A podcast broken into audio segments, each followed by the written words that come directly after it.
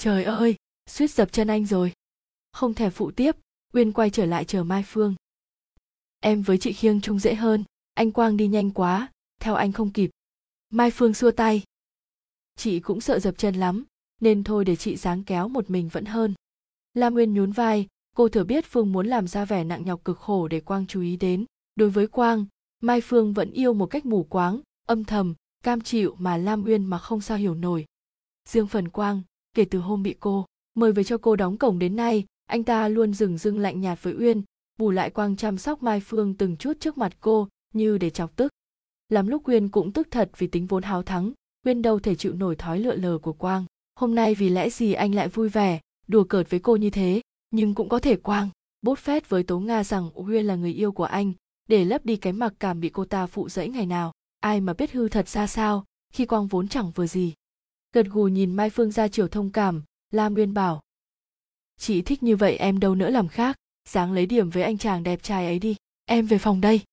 Vừa huýt gió uyên vừa suy nghĩ đủ thứ, nhìn dáng vẻ, thái độ của cô, ai cũng cho rằng lam uyên đang vui. Chỉ có cô mới biết là mình đau khổ ra sao khi nhớ tới duy. Anh không đến nhà uyên nữa, dù hưng nhắn và gặp tận mặt rồi anh ấy mấy lần. Bao giờ duy cũng viện cớ là bận công việc không có thời gian rảnh. Chắc anh sợ gặp lam uyên anh sợ phải dây vào con bé có tình cảm đơn phương với mình. Anh sợ cô sẽ làm ảnh hưởng tới hạnh phúc anh đang có với tố nga chớ gì. Và cũng có thể lúc nào đó vui miệng đã khoe với vợ sắp cưới là con bé y như bụi đời, phì pha thuốc lá ngồi ủ rũ trong quán cà phê một mình vì nó thất tình anh.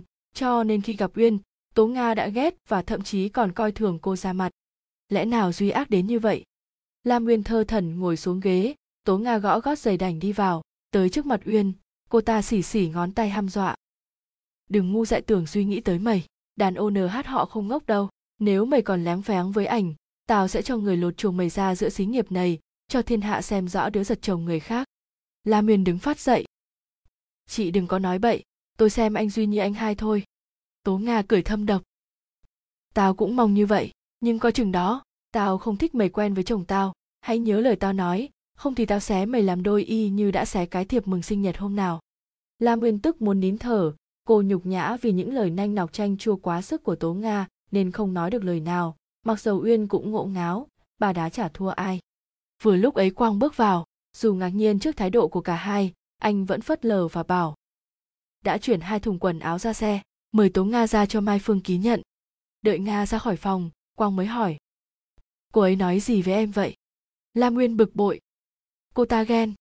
Mắt quang lóe lên tia tinh quái chắc là không phải ghen với anh rồi. Anh là gì mà cô ta ghen với anh? Vậy mới có chuyện đáng nói, khi nga ghen em với anh chàng ấy, người ta sắp cưới nhau rồi. Đừng ảo tưởng. Cảm ơn lời khuyên của anh. Em thực tế lắm. Lúc nãy nếu không nghĩ tình anh duy đã đem em vào đây làm, cũng như nghĩ tới nhỏ hồng linh, em đã cho bà ta biết thế nào là lễ độ rồi. Quang bật cười trước cách nói của uyên. Anh bất ngờ. Nhưng duy có nhiều cảm tình với em đấy chứ. Anh lại chế dầu vô lửa nói thế mà nói được cũng hay bộ muốn hại chết em hả? Quang chép miệng. Thôi đi em bé ơi, anh không khờ đến mức bị em qua mặt đâu. Nếu cả hai không có gì với nhau, duy chẳng tận tâm, tận tình tới nhà thăm nom bác trai như thế. Duy là bạn của anh em, anh đừng xuyên tạc. Anh liếc sơ qua thái độ của hắn và em rồi đưa ra nhận xét, chớ chẳng xuyên tạc ai hết. Dạo này chắc duy vẫn thường ghé, nên vào đây em mới lạnh nhạt với anh phải không? Lam nguyên nghi ngờ khi nghe giọng nói chắc nịch của quang lẽ nào cô lại sơ suất để lộ con người thật của mình giữ vậy? Thấy uyên làm thinh, quang tương tử nói tiếp. Thật ra duy hợp với em hơn tố nga. Lam uyên nhíu mày mai mỉa. Cảm ơn nhận xét khác thường đó của anh, nhưng anh đừng đợi nghe em nói rằng, trông anh xứng với tố nga hơn là duy nghen quang nhún vai. Điều đó còn tùy thuộc vào em nữa. Lam uyên hoang mang. Tùy thuộc là thế nào? Quang đưa đẩy. Từ từ suy nghĩ sẽ hiểu ra thôi, anh bao giờ cũng vì em và mong em được hạnh phúc. Lam uyên chống tay ngẫm nghĩ lời của quang. Anh ta nói vậy là nghĩa gì? Rồi tố nga nữa. Cô ta căn cứ vào đâu mà lồng lộn ghen lên thế kia? Nhất định duy phải kể chuyện anh đã. Hôn cô cho nga nghe rồi. Nếu đúng là vậy, thì lam uyên cũng là phút đùa vui của duy thôi. Thật là nhục. Vậy mà sao hai tháng nay cô trông ngóng anh từng ngày từng buổi, trong khi anh không xứng đáng được cô hoài mong như vậy? Quang đi khỏi phòng rồi, nhưng nguyên vẫn còn ấm ức vì câu nói mập mờ của anh ta chắc chắn quang phải có ẩn ý với câu đưa đẩy sau cùng trước khi bước đi. Anh ta có vì cô hay vì bất cứ ai đâu cơ chứ? Nếu anh ta có vì cô đi chăng nữa thì trước hết quang cũng vì bản thân mình mà thôi. Mai phương bước vào với gương mặt ửng đỏ, không cần chú ý đến lam uyên. Cô úp mặt xuống bật thút khóc. Thừa biết vì ai rồi, nhưng nguyên vẫn phải khách sáo hỏi.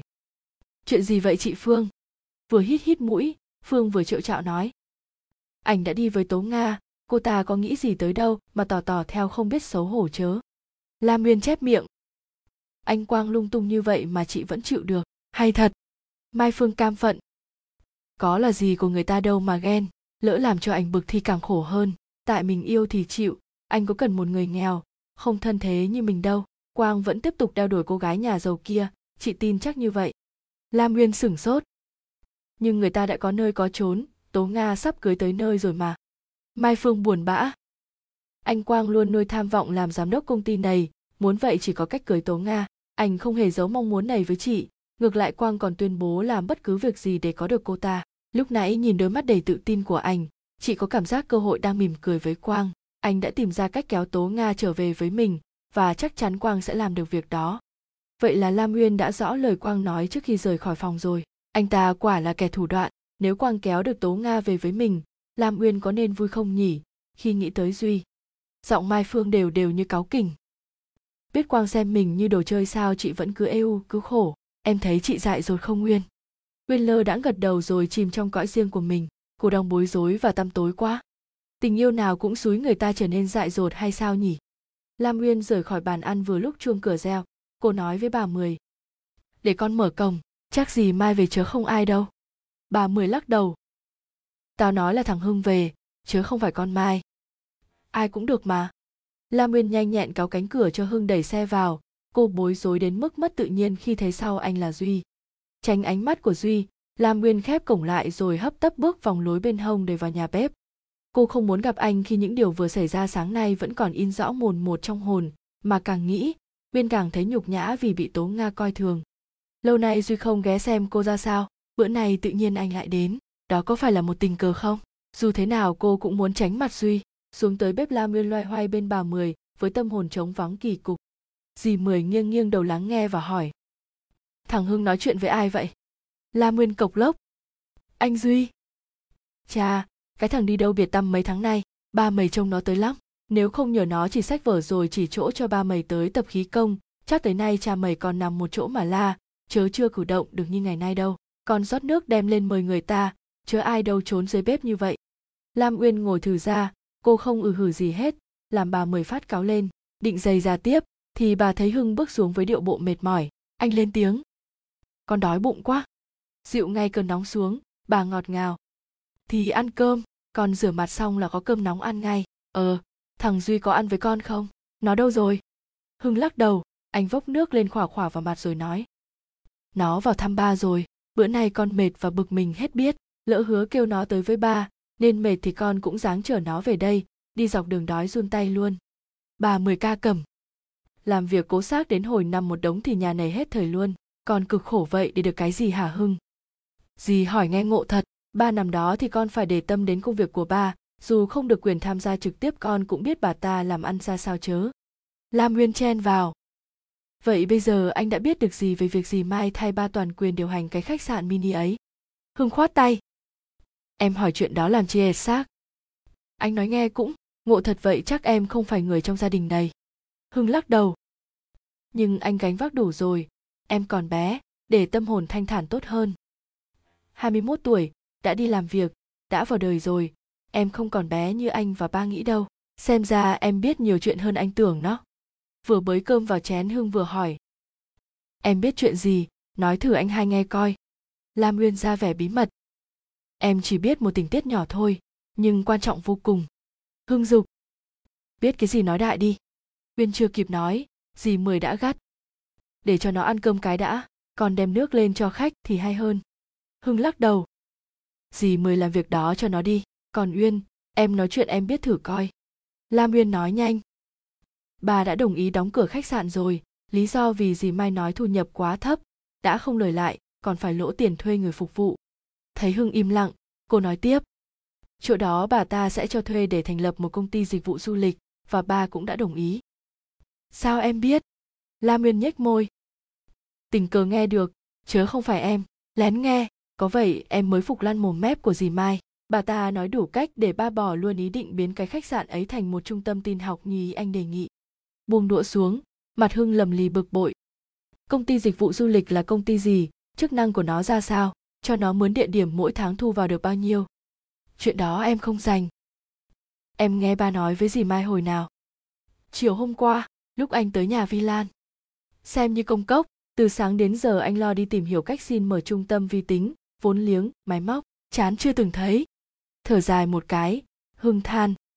Hình như các ông bố thường không tin vào khả năng của con cái hay sao ấy. Lam nguyên nhìn anh ái ngại, cô buồn vì thấy ba mình quá tin vào dì mai từ lúc ông nằm một chỗ tới giờ, bà ta hầu như toàn quyền mọi việc làm ăn. Hưng không cách nào chen vào được, một phần vì chưa có kinh nghiệm trong việc này, một phần vì thương cha, không muốn gây xào xáo trong nhà, hưng im lặng chịu nhục. Khi nghe bà kiều mai than thở xa gần rằng cái khách sạn của gia đình thu nhập ế ẩm dẫn đến lỗ lã, hưng đã đề xuất ý kiến của mình và đặt rất nhiều hy vọng vào cha. Nào ngờ bà mai đã làm vỡ hy vọng của anh. Không nén được lòng, lam nguyên bảo, chắc chỉ có ba mình là như vậy thôi cho em thấy như ba vi lan hay ba những đứa bạn khác, ông nào cũng tôn trọng ý kiến và khả năng của con cái. Hưng trầm tư. Không hẳn thế đâu, hiện tại duy cũng như anh, muốn có một cơ sở riêng theo ý mình, nhưng ba nó cũng không đồng ý giúp vốn. Ông muốn duy làm phụ tá cho ông để sau này làm giám đốc xí nghiệp may xuất khẩu đó. Lam uyên chớp mắt. Ba anh duy muốn thế cũng đúng, vì dẫu sao ông cũng có hướng phát triển tương lai cho anh làm giám đốc một xí nghiệp may xuất khẩu vẫn ngon lành hơn giám đốc một khách sạn quèn như khách sạn nhà mình. Ấy vậy mà ba có dự định để anh làm giám đốc đâu? Ngập ngừng rồi uyên nói tiếp. Em chả hiểu sao anh duy không theo sự nghiệp sẵn có của ba mình trong khi bên vợ anh cũng muốn vậy. Chuyện tố nga có muốn vậy không? Anh chả biết, nhưng dạo này duy buồn lắm. Nó gây gổ gì đó với tố nga rồi nhất định rời ngày cưới lại. Ba nó giận đã từ nó rồi. La nguyên lắp bắp. Thật vậy sao? Nhưng lý do gì mà anh duy làm thế? Hưng lắc đầu. Anh chưa kịp hỏi kỹ, nhưng có lẽ duy muốn có sự nghiệp trước khi lập gia đình, một sự nghiệp đúng theo ý nó muốn. Nhưng có vợ giàu thì đâu ảnh hưởng gì tới công danh sự nghiệp, trái lại, đôi khi nhờ vợ mà người ta làm nên ấy chớ. Ý em muốn nói những kẻ đào mỏ ấy hả? Lam nguyên làm thinh, cô biết hưng đang bực bội nên không hé môi nói thêm lời nào nữa. Lòng cô chợt rối bời với những điều vừa nghe, chắc chắn là tố nga và duy có chuyện xích mích chuyện ấy có liên quan gì tới cô không mà tố nga lại độc mồm mắng như thế? Lam nguyên khắp khởi hy vọng và thấy mình chả khác quang là mấy. Cô cũng mong tố nga và duy gặp chắc chờ để lôi kéo anh về phía mình. Bây giờ niềm hy vọng đó mỗi lúc một lóe sáng, cô nên vui mừng đi chớ. Duy đã giận, vợ đã tìm đến với cô, rồi đây này. Phải biết giữ lấy anh trước khi anh và tố nga làm lành lại với nhau. Mặt quyên nóng bừng bừng, với những suy nghĩ vừa rồi, cô xấu hổ khi thấy mình độc ác đến mức muốn có tình yêu hạnh phúc bằng sự đau khổ, bất hạnh của người khác. Đang rằng co với bao nhiêu mâu thuẫn trong lòng, uyên trượt nghe giọng hương quả quyết. Nhất định anh sẽ hỏi ba vấn đề này. La nguyên lo ngại. Anh định chọc giận ba hay sao? Dạo này ba đỡ hơn trước nhiều nhờ tập luyện. Lỡ ba lại nổi trận lôi đình, rồi có chuyện gì thân hận cũng đã muộn. Hưng đấm tay xuống bàn. Hừ, bà mai biết mình nhịn nên ngày càng làm tới. Dạo này bà đi sớm về trễ, có ngó ngàng gì tới ba đâu bà chỉ vào thăm ông khi cần đòi hỏi, yêu sách chuyện làm ăn. Bà mười than thở một tràng. Ba mày mắc nợ con mai, ta nói thấy tụi bây cười, nhưng thật là thế. Mà, nếu không nó đầu mù quá nghe lời như vậy để rồi bao nhiêu vốn liếng dành dụng, sẽ tiêu tan hết vì tay con đó. Tao nói thấy tụi bây coi đúng không? Lúc đó nó sáng con mắt ra thì muộn rồi. Ư hự tao nói thế. Ba tụi bây giận. Rồi như chịu không nổi, dì mười thì thầm đầy bí mật. Dạo này kiều mai quen với một thằng đài loan bụng bự mắt hí. Lam nguyên sửng sốt. Ai nói với gì vậy? Dì mười đáp gọn lòn. Tao thấy. Hưng vội vàng nói. Nhiều khi dì ấy giao tiếp với khách, nghĩ tầm bậy, là chết đó. Tụi bay không tin thì thôi, tao nói đâu là đúng đó. Lam nguyên ngờ vực. Không lẽ dì mai lại như vậy, trong khi bà tốt với dì quá sức? Bà mười cười khẩy. Vậy chứ ba con quen biết kiểu mai trong trường hợp nào nếu không phải trong trường hợp cô ta xin vào làm tiếp viên, phục vụ cho khách sạn, kiều mai không có lòng tự trọng đâu. Nếu có, nó đã không tranh giành cái khách sạn đó với anh em con. Hương đi tới, đi lui trong bếp. Chắc chắn dì mai đã tính toán mọi thứ. Bà ta có kế hoạch nên mới dẹp khách sạn cho thuê điểm mở dịch vụ. Còn phải hỏi ba cho ra mới được, đâu thế nào để dì ấy lộng quyền. Bà mười kêu lên. Ngay bây giờ à? Chưa nên đâu. Giọng hưng lạnh lùng hôm nay không hỏi thì coi như xong chuyện rồi, sau này còn gì nữa mà hỏi. Tới trước mặt, anh nói như ra lệnh. Ra phòng khách ngồi chờ, anh sẽ nói với duy là em có chuyện muốn hỏi, để nó ra với em. Lam nguyên phát hoảng. Nhưng em làm gì có chuyện muốn hỏi, anh định hại em chắc? Hưng gạt. Thì vịa ra một thắc mắc nào đó. Bình thường mồm em có quay sách, sao hôm nay lại ngốc vậy? Có cần gấp gáp đến mức phải tống duy ra với em như thế không? Hưng cầu nhau anh không đủ kiên nhẫn đợi. Anh muốn biết tại sao bà đã hứa với anh rồi lại thay đổi nhanh như vậy. Việc anh làm hoàn toàn đứng đắn, hợp yêu cầu phát triển của xã hội mà. Nói dứt lời hưng xăm xăm đi lên nhà trên. Dì mười ngao ngán nhìn theo. Tính nó y như tính thằng trí muốn là phải làm ngay cho được. Bởi vậy ngày xưa dù biết mẹ con đã có người đi hỏi, ba con vẫn đau đuổi. Nó đeo đến mức ông ngoại con sợ, phải thoái hôn bên kia. Cả mẹ con cho nó, thằng nghèo rớt mồng tơi, nhưng giàu máu liều mạng lam nguyên ngạc nhiên. Bộ mẹ con trước kia có người đi hỏi thật hả? Sao con không nghe ba nói kia?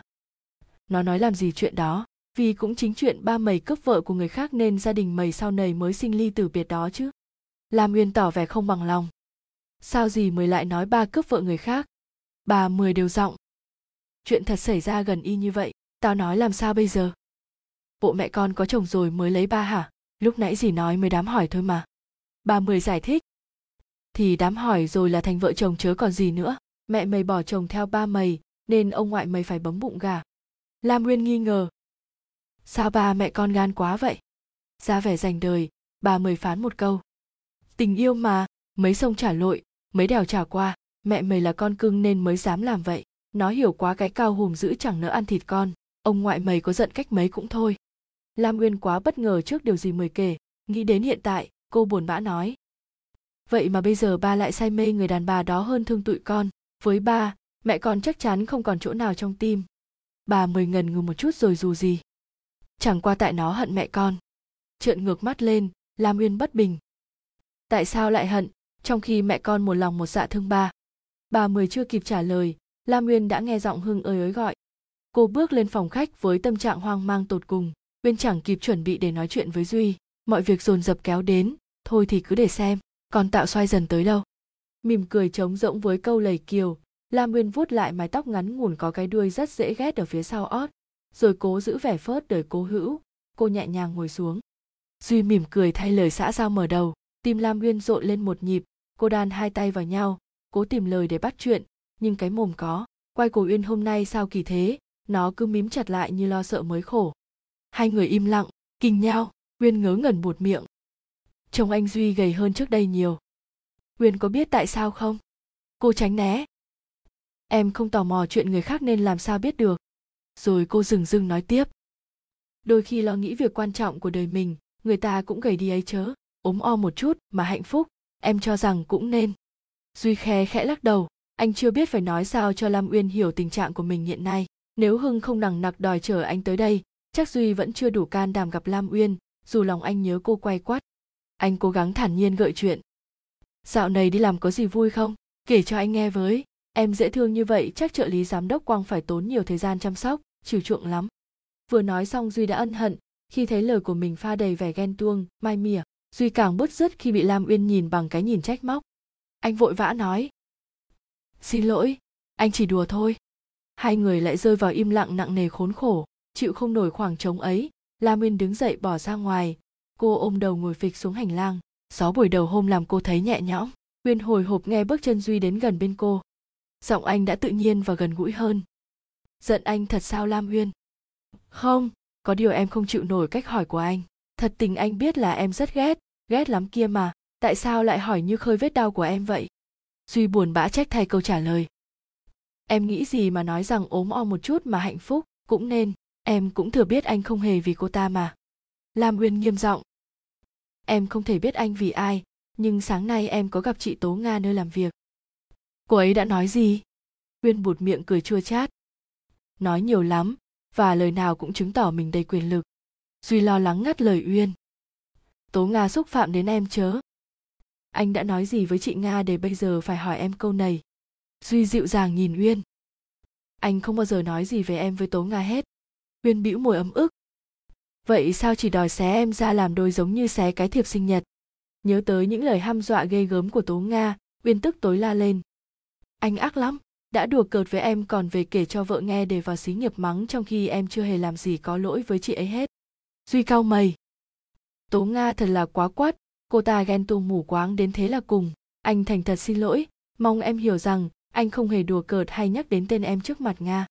Trầm giọng xuống đầy xúc động, duy thầm thì vì với anh, em là điều gì đó rất thiêng liêng. Anh không muốn bất cứ ai chia sẻ hết. Em có tin không? Lam nguyên trấn tĩnh lại bằng cái lắc đầu thật nhanh. Không, em không tin. Anh với anh quang đều mồm mép như nhau. Ai mà tin nổi? Duy sa sầm mặt xuống. Em không được so sánh anh với quang. Có thể em không tin lời anh vì anh không có gì làm bằng để em tin hết. Nhưng nếu vợ anh vào với quang là em sỉ nhục anh. Lam nguyên cười nhạt. Anh ghét quang vì anh ta đeo đuổi tố nga chớ gì nếu anh chị có giận nhau, vì lý do nào đấy, anh cũng nên chịu lép với một chút để năn nỉ làm lành trước đi, không thôi mất vợ đấy. Suy tự ái trước giọng điệu đầy khiêu khích của lam uyên, anh hỏi. Em ngụ ý gì mà nói vậy? Em không ngụ ý gì hết mà chỉ nói theo mắt thấy tai nghe. Anh quang không từ bỏ ý định theo đuổi tố nga của anh đâu. Nếu anh yêu chị ấy thì nên làm hòa đi. Em nói thật đó. Duy thản nhiên nói. Vợ chồng là do duyên số, yêu nhau chưa đủ giữ nhau suốt đời đâu từ lúc quen tố nga đến giờ, anh vẫn biết quang còn đeo đuổi cô ấy. Nhưng tố nga đâu phải là đứa bé để anh phải lo, phải giữ. Đến bây giờ tố nga vẫn còn quyền lựa chọn mà. Đưa tay búng một viên sỏi trên nền gạch xuống thềm, lam yên trầm ngâm. Anh nói chuyện của mình nghe bàng quang như bình luận chuyện thiên hạ. Em có cảm giác anh chả chú ý đến lời em vừa rồi. Anh không sợ mất chị tố nga thật à? Duy nhìn lam uyên. Anh không quan trọng đến việc đó nữa. Cô cười khẽ. Tự tin quá nhỉ? Vậy anh quan trọng đến chuyện gì? Duy im lặng tựa người vào vách tường. Làm sao anh có thể trả lời câu hỏi đơn giản của uyên được? Thấy duy làm thinh, lam uyên cũng ngồi bó gối, ngước nhìn trời. Cô thấy ngôi sao đỏ cô đơn lóe những tia yếu ớt mong manh. Ánh sáng từ hành tinh xa nghìn trùng ấy vẫn đến được tận đây, nhưng gần kề như cô với duy bây giờ lại không đến được thấu lòng nhau. Anh đang nghĩ gì vậy? Sao giữ mãi nỗi niềm riêng của mình? Anh không biết em khao khát được chia sẻ cùng anh buồn vui hở duy. Lam uyên gục đầu buồn bã cô sai rồi, khi mong muốn cái không dành ình cô nên đi vào nhà, tránh xa duy thì hơn. Nếu cứ ngồi kế bên anh trong bóng tối thơm mùi dạ lan hương thế này, thì đúng là lam uyên cố tình quyến rũ. Chồng người khác, như lời tố nga đã nói. Vừa đứng dậy, uyên đã bị duy nắm tay kéo mạnh, mất thăng bằng cô ngã nhào vào lòng anh và nghe giọng anh tha thiết. Lam uyên, em có biết anh nhớ em đến mức độ nào không? Uyên vội đẩy duy ra, cô lắp bắp. Em không biết gì hết ngoài việc anh và chị nga sắp đám cưới em van anh buông em ra. Giọng duy rành giọt. Không có đám cưới nào cả, anh đề nghị hủy rồi. Hủy hay rời lại? Hủy hay rời cũng như nhau thôi. Anh đã dằn vặt khổ sở suốt hai tháng nay. Anh không thể sống với một người mà nhớ thương dai dứt tới người khác. Lam uyên ngỡ ngàng. Anh thay đổi dễ dàng như vậy sao? Anh cho rằng em vui sướng cướp tình yêu của người khác à? Duy bất ngờ với phản ứng của uyên. Anh bối rối. Anh không nghĩ vậy, nhưng anh tin là em yêu anh chúng ta sẽ hạnh phúc nếu được bên nhau. Lam uyên thử người ra trong vòng tay anh. Cô mím môi nói. Yêu anh là tội lỗi của em, nhưng em không thể để tội lỗi dắt mình đi. Em không cho phép mình dễ dãi chấp nhận một người mau đổi thay như anh. Em không thể duy à? Anh làm em sợ. Anh làm em thất vọng khi nghe lời vừa rồi. Lam Uyên. Mặc cho duy gọi tên mình, cô đẩy mạnh anh rồi ù té chạy. Nhìn gương mặt lạnh như tiền của ông định, lam uyên biết ngay có chuyện chẳng hay ông ta cần gì ở cô mà phải thân chinh xuống tận cơ sở vệ tinh này? Nếu không phải vì cậu con trai cứng đầu đã bỏ nhà đi cả tuần nay. Dương mắt chịu đựng tia nhìn đầy ác cảm của ông, cô bình tĩnh lên tiếng trước. Thưa giám đốc gọi cháu. Chẳng gật đầu hay ừ hừ gì, ông định chỉ tay vào ghế. Ngồi xuống đó đi cô huyên. Lam huyên nhỏ nhẹ. Dạ cảm ơn ông. Nét mặt ông định dịu xuống, vẫn chưa chịu bắt đầu câu chuyện. Ông tiếp tục hút dở điếu thuốc rồi lơ lửng hỏi nghe nói cô cũng nghiện thuốc lá. Tôi mời cô một điếu vậy. Chới với vì câu nói bất ngờ của ông, lam uyên làm thinh cùng bao điều suy nghĩ trong đầu. Vậy là rõ rồi. Chắc chắn tố nga đã nói xấu cô với ông bố chồng tương lai. Ông ta gọi cô lên đây để đuổi việc chắc. Nhưng nếu muốn thế, ông cần gì thân trinh làm ang tiếng chớ? Thấy ông định đẩy hộp thuốc lá về phía mình, lam uyên thủng thẳng nói. Cháu nghĩ chắc giám đốc không gọi cháu lên đây để mời hút thuốc. Cháu muốn biết lý do. Khá lắm ông định khen thầm và thầm so sánh, nhận xét. Con bé có chiếc cằm trẻ bướng bỉnh này dễ thương và xinh hơn tố nga nhiều. Con trai ông đã chết mê chết mệt vì đôi mắt trong sáng.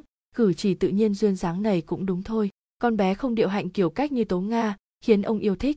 Giống như người ta ngẩn ngơ trước một bông hoa dại trên đồng cỏ mênh mông, sau khi đã quá chán những bông hồng cắm trong lọ pha lê sang trọng. Con bé này thu hút hơn cả hoa dại, khổ nỗi tố nga lại chưa xứng là một nụ hồng trong bình pha lê mới chết tính cách tự tin, thẳng thắn của lam nguyên gây cho ông định ấn tượng tốt. Tuy thế ông vẫn nhớ những ý định đã được tính toán sẵn. Dụi tàn thuốc vào gạt tàn và chờ cho nó tắt ngấm, ông mới lên tiếng. Tôi muốn nhờ cô giúp một việc. Xin giám đốc cứ nói rõ, nếu đúng chuyên môn, cháu sẽ làm tốt và làm nhanh nữa ạ. Ông định gật gù. Tôi thích những người năng động như cô. Những việc làm này không đòi hỏi chuyên môn, mà đòi hỏi lương tâm, trách nhiệm. Xin bác cứ nói rõ việc cháu phải làm. Im lặng một chút ông nói, tôi nhờ cô thuyết phục thằng duy trở về nhà để giúp tôi trong việc trông nom xí nghiệp này. Lam nguyên kêu lên, cháu không làm được việc đó, vì cháu không có tư cách nào để thuyết phục duy hết. Hơi chồm người về phía trước, ông định trầm giọng, nhưng cô là người có khả năng cao nhất để làm việc này so với chúng tôi. Lam uyên máy móc lặp lại, chúng tôi? Ông định thản nhiên gật đầu, đúng vậy, so với tôi và tố nga, vợ sắp cưới của nó, cô có nhiều khả năng thuyết phục hơn hết lam uyên nhếch môi cười vì câu nói thòng của ông định, mặt cô ngước cao lên đầy kiêu hãnh. Xin lỗi, giám đốc, cháu không thể làm việc này, dù đúng là cháu có nhiều khả năng. Lời từ chối thẳng thắn của uyên làm ông định ngượng, ông đổi ngay cách nói. Đây là trách nhiệm của cô đấy, cô là nguyên nhân chính khiến duy bỏ gia đình, bỏ tố nga, cô đang phá hạnh phúc của người khác, cô thừa biết mà. Lam nguyên khó chịu khi ông định chút lỗi cho cô sỗ sàng thô bỉ như vậy, nhưng cô vẫn mềm mỏng. Bác nói vậy tội nghiệp cháu anh duy làm gì cháu hoàn toàn không biết, cháu không phá hoại hạnh phúc của ai hết. Ông định nhướng mày. Hừ, thật vậy sao? Nếu không vì cô, thằng duy đâu có từ hôn với tố nga, gây phiền phức cho tôi trong giao tiếp, trong quan hệ làm ăn như vậy. Nếu là người tự trọng cô nên buông nó ra, đừng đeo theo quyến rũ nó nữa. La miên uất người vì nhục. Cháu không hề đeo đuổi hay quyến rũ anh duy, cháu không hề yêu ảnh. Ông định cười gằn. Nhìn đôi mắt mấp máy của cô, tôi thừa biết cô đang tự dối lòng mình nếu cô yêu duy, thì đã sao mà phải chối? Lam nguyên ương ngạnh nhìn trả lại ông định. Ông nói quanh co để cô bối rối và làm theo yêu cầu của ông ta. Có phải cháu rất yêu duy không? Nắm hai tay vào nhau, uyên đáp. Trước đây cháu yêu và khổ sở vì tình yêu đó, nhưng bây giờ hết rồi. Tại sao vậy? Lam uyên lắc đầu nói nhỏ. Có lẽ cháu đã lầm. Ông định gõ tay trên bàn. Tôi thích tính thành thật của cháu. Đã không còn yêu duy, cháu sẽ giúp tôi chớ tôi là người làm ăn do đó rất sòng phẳng, không nhờ vào cháu xuông đâu. Nếu cháu từ chối, chắc chắn bác cũng sẽ tính toán sòng phẳng theo kiểu bị từ chối. Không nghĩ rằng, la nguyên hỏi ngược lại mình theo kiểu mai mỉa, nên ông định ngớ ra, rồi nổi ngay trận lôi đình. Đúng là thứ mất dạy, tự cao, tự đại, cô thách thức tôi đấy phải không? La nguyên bình tĩnh. Cháu chỉ muốn nói rằng, cháu không thể giúp bác việc này, và sẵn sàng chấp nhận bề trái sự sòng phẳng bác sẽ đưa ra nhìn vẻ bướng bỉnh như một đứa con trai của lam uyên, ông định dằn lòng xuống khi nghĩ ông hoàn toàn chưa hiểu gì về cô. Ngoài những điều tố nga vừa thút thít khóc, vừa nói xấu, theo lời tố nga thì lam uyên là một con bé chuyên nghề làm tiền để hút sách, hay là con nhỏ này đang muốn ông phải chi thật hậu theo yêu cầu của nó. Tuy nghĩ thế, nhưng ông vẫn tò mò muốn biết rõ hơn về lam uyên, ông hỏi bằng giọng dịu dàng hơn. Cháu quen duy trong trường hợp nào? Lam uyên chớp mắt. Cháu với hồng linh là bạn học hồi phổ thông anh duy với anh hai cháu cũng học chung ở bách khoa. Ông định hơi ngạc nhiên. Thì ra là như vậy, nhưng sao tôi không hề nghe các con nhắc đến anh em cháu? Hồi học chung, cháu với hồng linh không ngồi gần và không thân nhau. Anh cháu với anh duy chắc cũng thế, hai người mới hợp nhau khi đi làm chung đây thôi. Ngập ngừng Lam nguyên nói tiếp. Anh cháu cũng có nỗi đam mê như anh duy và cũng không được toại nguyện như anh. Ông định nheo nheo mắt. Đam mê về vấn đề gì? Hai người muốn mở một trung tâm tin học và đều không được gia đình ủng hộ. Thế cháu có bao giờ suy nghĩ để hiểu xem tại sao gia đình từ chối không? Lam nguyên thẳng thắn đáp. Dạ có chớ, chính vì vậy nên cháu không thể thuyết phục anh duy được. Theo cháu thì ước muốn của anh là đúng. Ông định trừng mắt. Cô dạy khôn tôi đấy à? Dạ cháu không dám thế. Có điều thấy anh duy và cả anh hai cháu buồn giàu rồi uống rượu khốn khổ quá, nên cháu nói đại ý mình, để từ chối yêu cầu của bác nhìn như xoáy vào lam uyên, ông đanh giọng. Từ chối yêu cầu của tôi tức là không muốn làm việc ở đây nữa, chắc cô chưa nghĩ tới điều này. Lam uyên gật đầu. Vâng đúng là cháu chưa nghĩ tới, nhưng nếu có nghĩ tới, cháu vẫn từ chối yêu cầu của bác, xin phép bác cháu ra ngoài. Nói dứt lời lam uyên đứng dậy bước đi, ông định nhìn theo rồi dằn mạnh cây viết xuống bàn.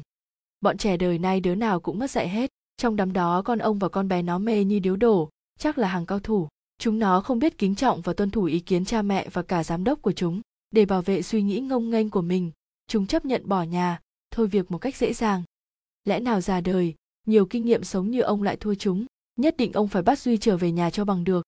Ông định chợt thở dài, nói là nói cho vơi bực vậy thôi, chớ ông biết không phải dễ hốt lại cho đầy bát nước đã đổ. Hôm đó, nếu không bị tố nga nheo nháo bên tai, khóc than kể lể, chắc ông chưa giận đến mức lớn tiếng mắng duy và khăng khăng đuổi anh ra khỏi nhà đâu. Bây giờ ông biết tính sao, khi một tuần nữa vợ ông ở canada sẽ về tới, ông rất sợ, nước mắt của bà, thằng duy nắm được yếu điểm của ông nên nó nhất định làm già đây mà. Trước đây mấy lần, vợ ông đã đề nghị nên chiều ý giúp vốn cho duy, ông viện đủ lý do để từ chối, lần này, nó làm eo bằng cách bỏ nhà đi chắc ông thua quá. Bên vợ ông rất giàu, cơ nghiệp này gây dựng lên nhờ đầu óc khôn ngoan của ông một phần phần cơ bản quan trọng là nhờ gia tài của vợ ông muốn duy cưới tố nga và đi theo con đường ông đã từng đi, nhưng nó không chịu thì thôi lại còn mai mỉa ông nữa. Hừ, thật là quá sức, bộ nó không biết câu của chồng công vợ hay sao chớ. Với ông, câu tục ngữ này chúng chả sai. Nếu ông không bỏ mồ hôi nước mắt ngày đêm suy mưu tính kế đến bạc đầu trước tuổi, thì gia sản của vợ làm sao được nhân lên gấp bội như ngày nay? Đúng là con ông trẻ người non dạ bộp chộp ngu si, lý tưởng xuông rỗng toẹt nó sung sướng từ nhỏ, nên không bao giờ hiểu được, muốn có đồng tiền và cả danh vọng ông đã phải chịu bao nhiêu đáng cay tủi nhục. Nó không hiểu gì hết. Ông định đứng dậy bỏ ra khỏi phòng với tâm trạng nặng nề bực dọc. Vi lan ngạc nhiên khi thấy bộ dạng thất thểu của lam uyên, không tiến liêu một mép như thường ngày, uyên ngồi phịch xuống salon và nói như than. Cho tao ly nước đi, lan. Mệt quá. Lam uyên ôm đầu nhớ lại những lời đã nói với ông định, rồi thở dài ngao ngán nghĩ tới ba mình.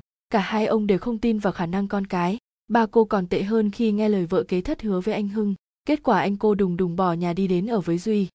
Dì mới bảo rằng hai thằng thất trí ở chung với nhau, chắc sáng say chiều xỉn cô không hiểu rõ lắm nguyên nhân duy bỏ nhà. Nhưng cô nhớ cách một đêm, sau đêm cô vùng bỏ chạy để anh ngồi một mình ngoài thềm, duy trở lại rủ hưng đi nhậu.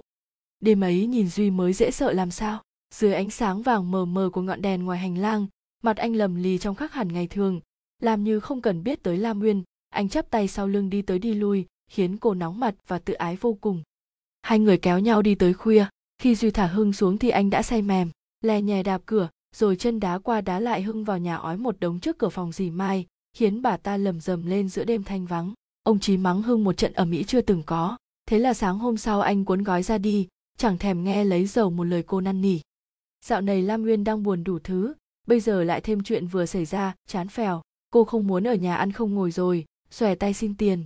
Khổ nỗi người làm ra tiền bây giờ đâu phải là ba ngược lại tiền bạc đổ và chữa trị cho ông lại nhiều nữa, nên không có việc làm thật khó cho cô. Nhưng biết sao hơn?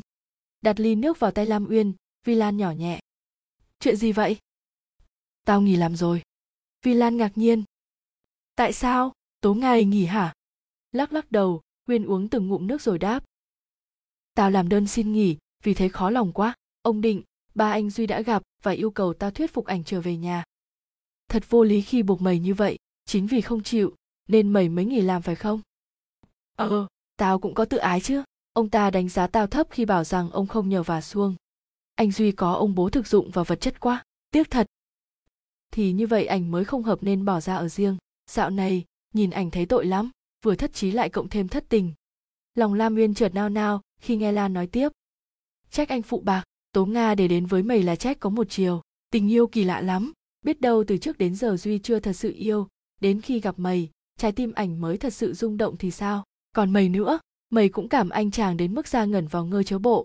Cứ vì tự ái dởm làm khổ người ta, làm đau trái tim mình chi vậy? Tao dám cá với mày một ăn mười là anh duy không đời nào trở lại với bà tố nga. Căn cứ vào đâu mà mày nói như đinh đóng cot vậy? Vi lan hình hình mũi. Danh ngôn tình yêu nói rằng, người ta không thể yêu trở lại người mình đã chán tao căn cứ vào đó. Được chưa? Dĩ nhiên là được với mày. Còn tao thi xin hai chữ bình an vì tao cũng không thể yêu trở lại người đã làm mình thất vọng. Đúng là cố chấp, cứng đầu, anh em nhà mày làm tao phát chán. Chán tao thôi, sao lại kéo luôn anh hưng, mày mà chán ảnh nữa, chắc ảnh sống hồng nổi đâu. Ảnh từng hồ hởi khoe mà chẳng biết xấu hổ rằng, nhờ có vi lan, anh mới không nản khi gặp toàn chuyện buồn. Mặt lan hơi đỏ lên một chút rồi cô lại cau nhau.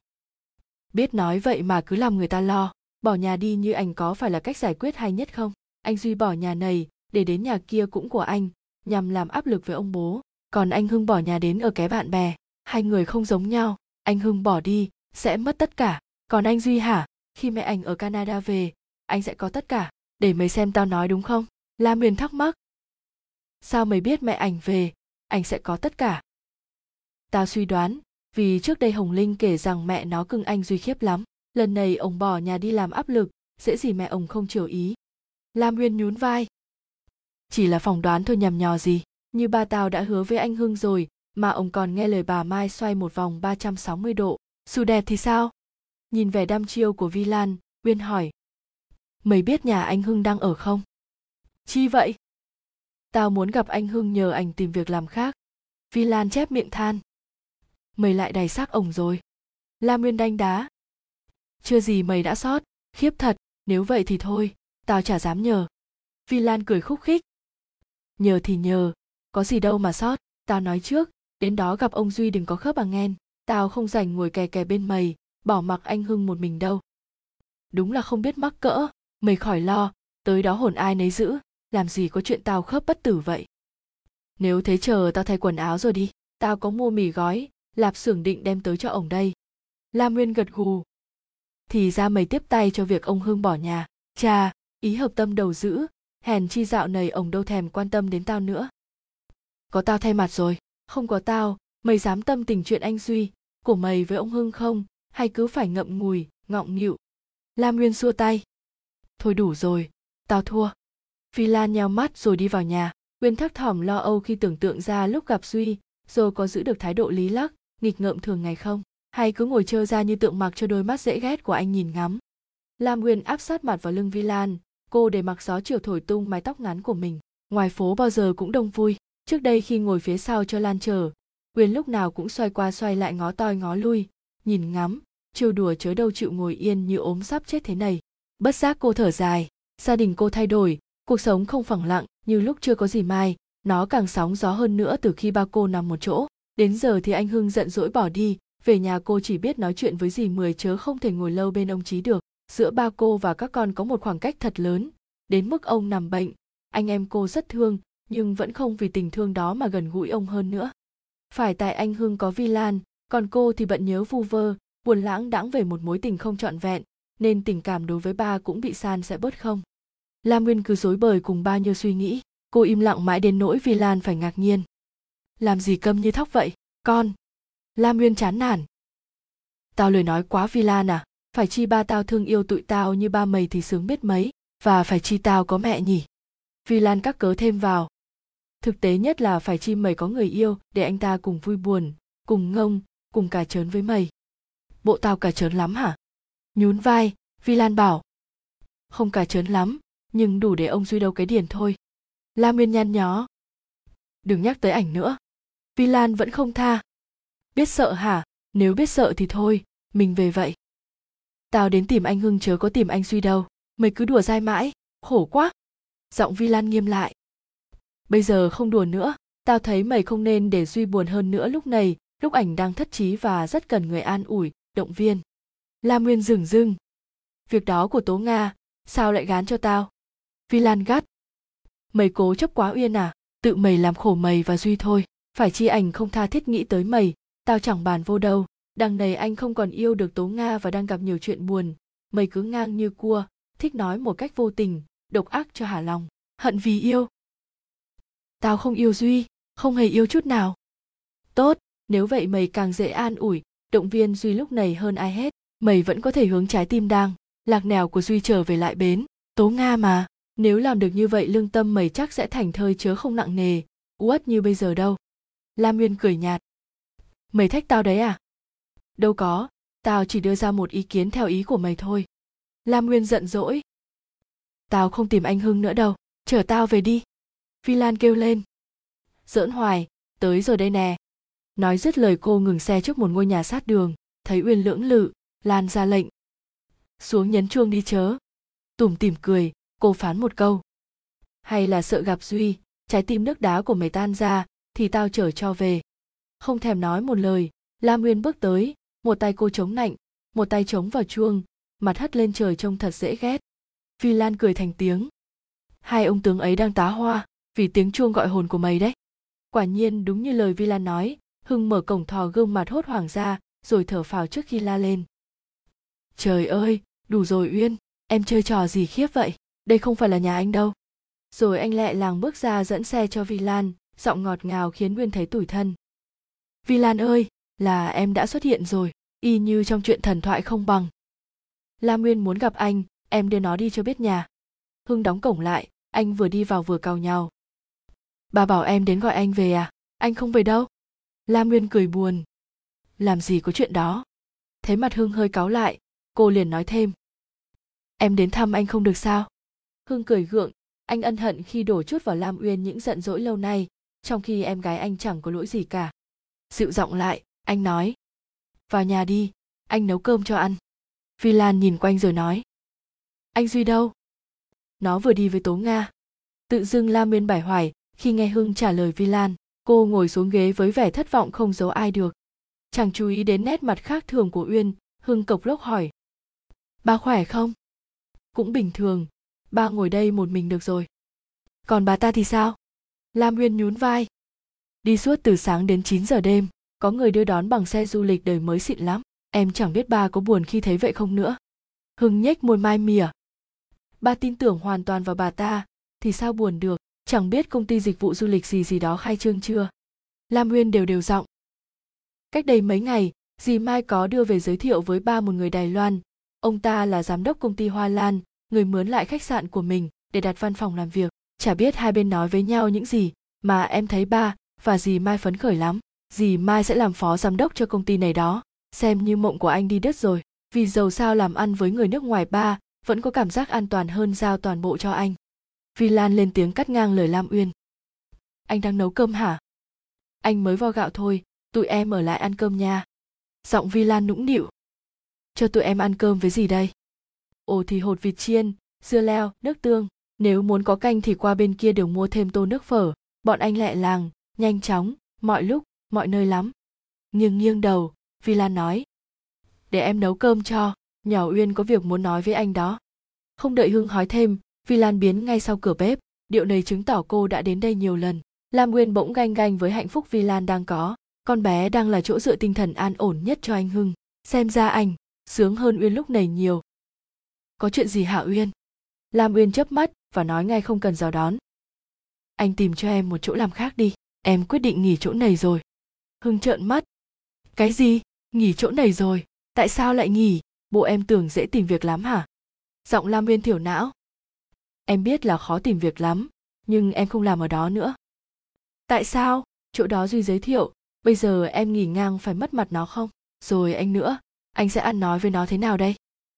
Anh không cần nói gì với anh hết, để đó em nói, nhưng anh phải tìm việc khác cho em. Hương gắt. Tìm việc khác để rồi em lại nghỉ nữa hả? Anh muốn biết lý do em bỏ chỗ đó trước đã. Tại em không thích. Hừ, chắc gây gổ, đụng chạm với ai rồi chớ gì. Nói thật, anh cũng sợ tính nết của em luôn. Con gái mà không biết nhường nhịn ai hết, ra đời như thế chỉ chút thất bại vào thân. Nghỉ việc cũng là một thất bại rồi. Lam uyên ôm đầu ngắt lời hưng. Tóm lại anh có chịu xin việc khác cho em không thì nói đại đi. Dày già hoài em chịu hết nổi rồi. Hưng giận lắm, nhưng thấy điệu bộ khổ sở của lam uyên, anh cố dằn xuống tìm là bổn phận của anh, còn có việc hay không? Anh không hứa chắc. Rồi không nhịn được tức, anh bảo. Em làm anh thất vọng quá ỉ lại vào người khác là thói xấu. Em thử tự tìm việc cho đúng sở thích của mình đi. Chờ anh chắc lâu lắm đó, vì anh chả quen biết bao nhiêu người đâu. Lam uyên nói lẫy. Vậy em về xin gì mai cho em vào làm nhân viên ở công ty du lịch của dì, để anh khỏi mất công. Hưng lầu bầu. Ý kiến hay đó. Vào đấy làm, sẵn quản lý bà dùm ba luôn chẳng thèm nhìn tới uyên, hưng bỏ xuống bếp với vi lan. Ngồi lại một mình, lam uyên không biết nên tự trách mình ngông cuồng, hay trách anh hưng không lo cho em gái. Thái độ vừa rồi chứng tỏ anh giận cô, dẫu sao hưng cũng đang buồn bực. Cô không đem niềm vui đến cho anh thì thôi, lại làm anh lo nghĩ thêm.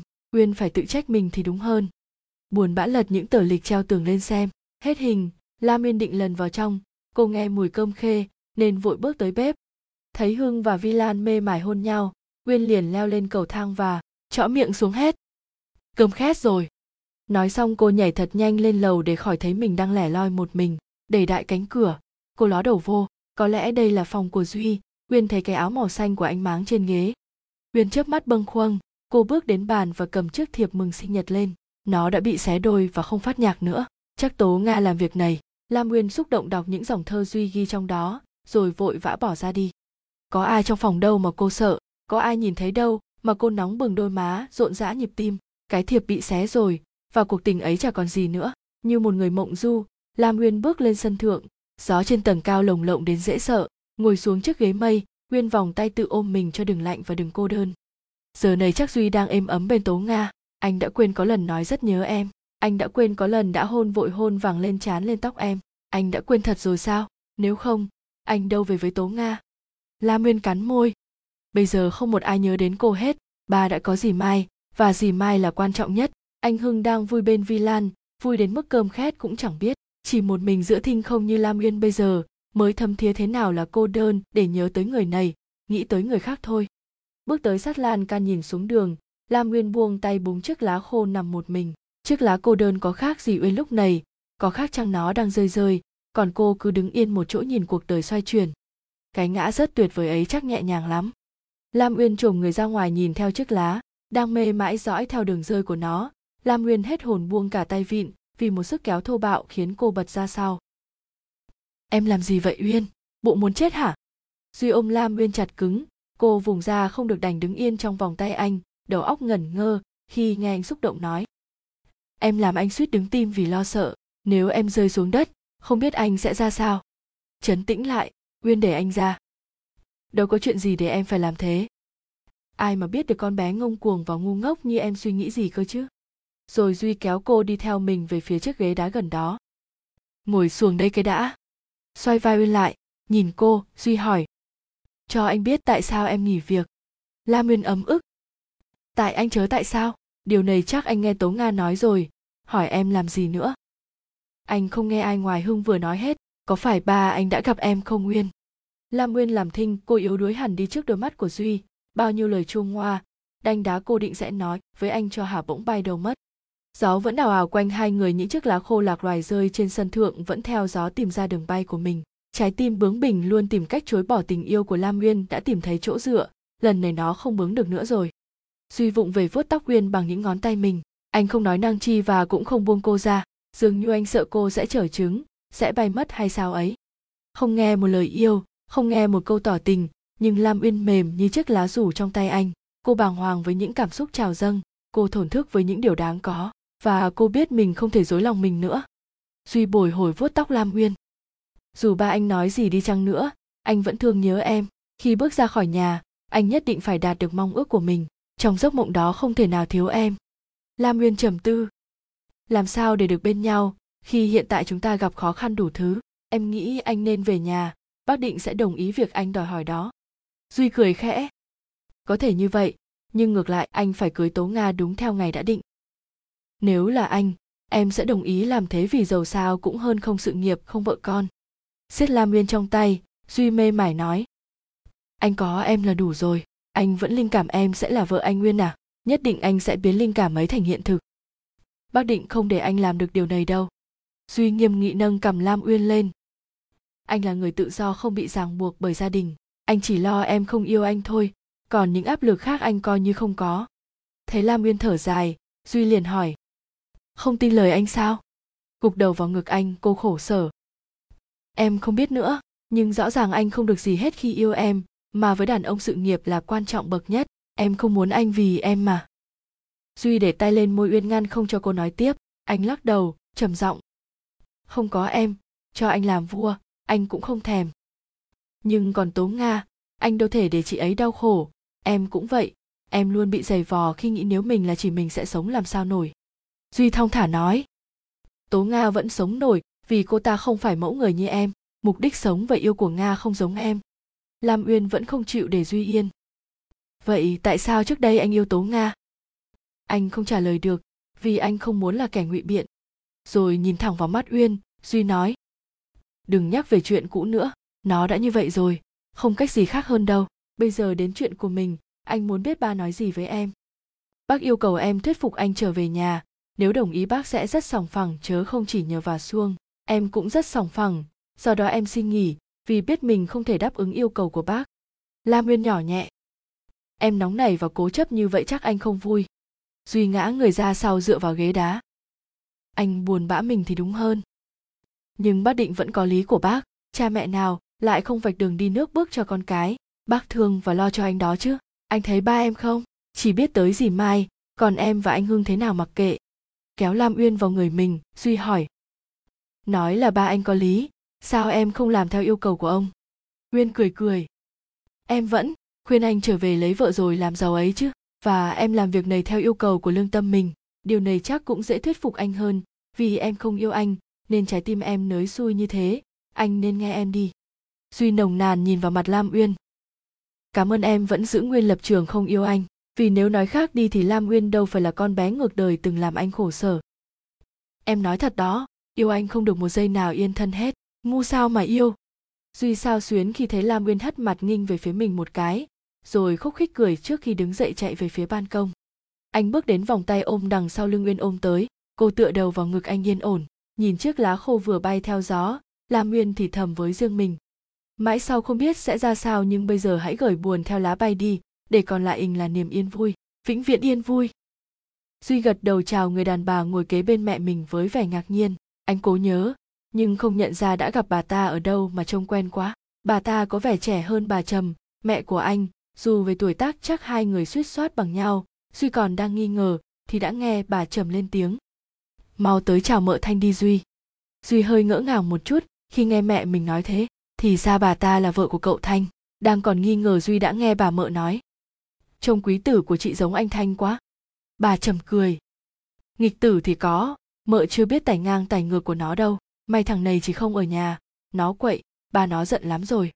Duy thấy bà thanh nhìn mình, ánh mắt bà ấm áp chiều mến, rồi xa xăm như nghĩ ngợi điều gì xưa cũ đến quên hết chung quanh. Rồi như sực nhớ ra bà liền và là nói, cháu hiền thế kia, mà chị cứ quở, tội thằng nhỏ. Bà trầm lại cười, không dám hiền đâu, nó đang bỏ nhà đi bụi đời đó. Duy hơi ngượng vì tính động đâu nói đấy của mẹ, nếu biết bà đang ngồi với khách, anh đã không vào rồi. Thật khổ, không chừng bà sắp kể ra hàng lô hàng lốc chuyện xấu của anh với bà mợ mới gặp lần đầu này bây giờ. Anh vội vàng phản ứng, con ra ngoài ở để thoải mái trong công việc làm ăn, sao mẹ lại nói vậy? Bà thanh mỉm cười mẹ cháu đùa mà, ở bền ngày nào chị ấy cũng nhắc cháu, đến nỗi mợ còn biết cháu rất mê theo ngành tin học, cháu ra ngoài ở chắc cũng tại nỗi đam mê này chớ gì. Duy im lặng thay cho câu trả lời, mẹ anh lại lên tiếng. Sao con không đưa tố nga sang? Cô ấy sẽ đến một mình. Bà trầm nhíu mày. Lại giận hờn nhau nữa rồi à? Giọng duy lơ lửng. Không có, nhưng nếu mẹ thích, con sẽ giận cái một, vì chuyện đó đâu có khó khăn gì.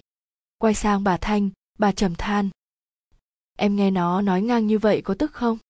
Bà thanh hóm hình cháu duy rất giống chị ở chỗ, hay nói đùa và đùa rất có duyên.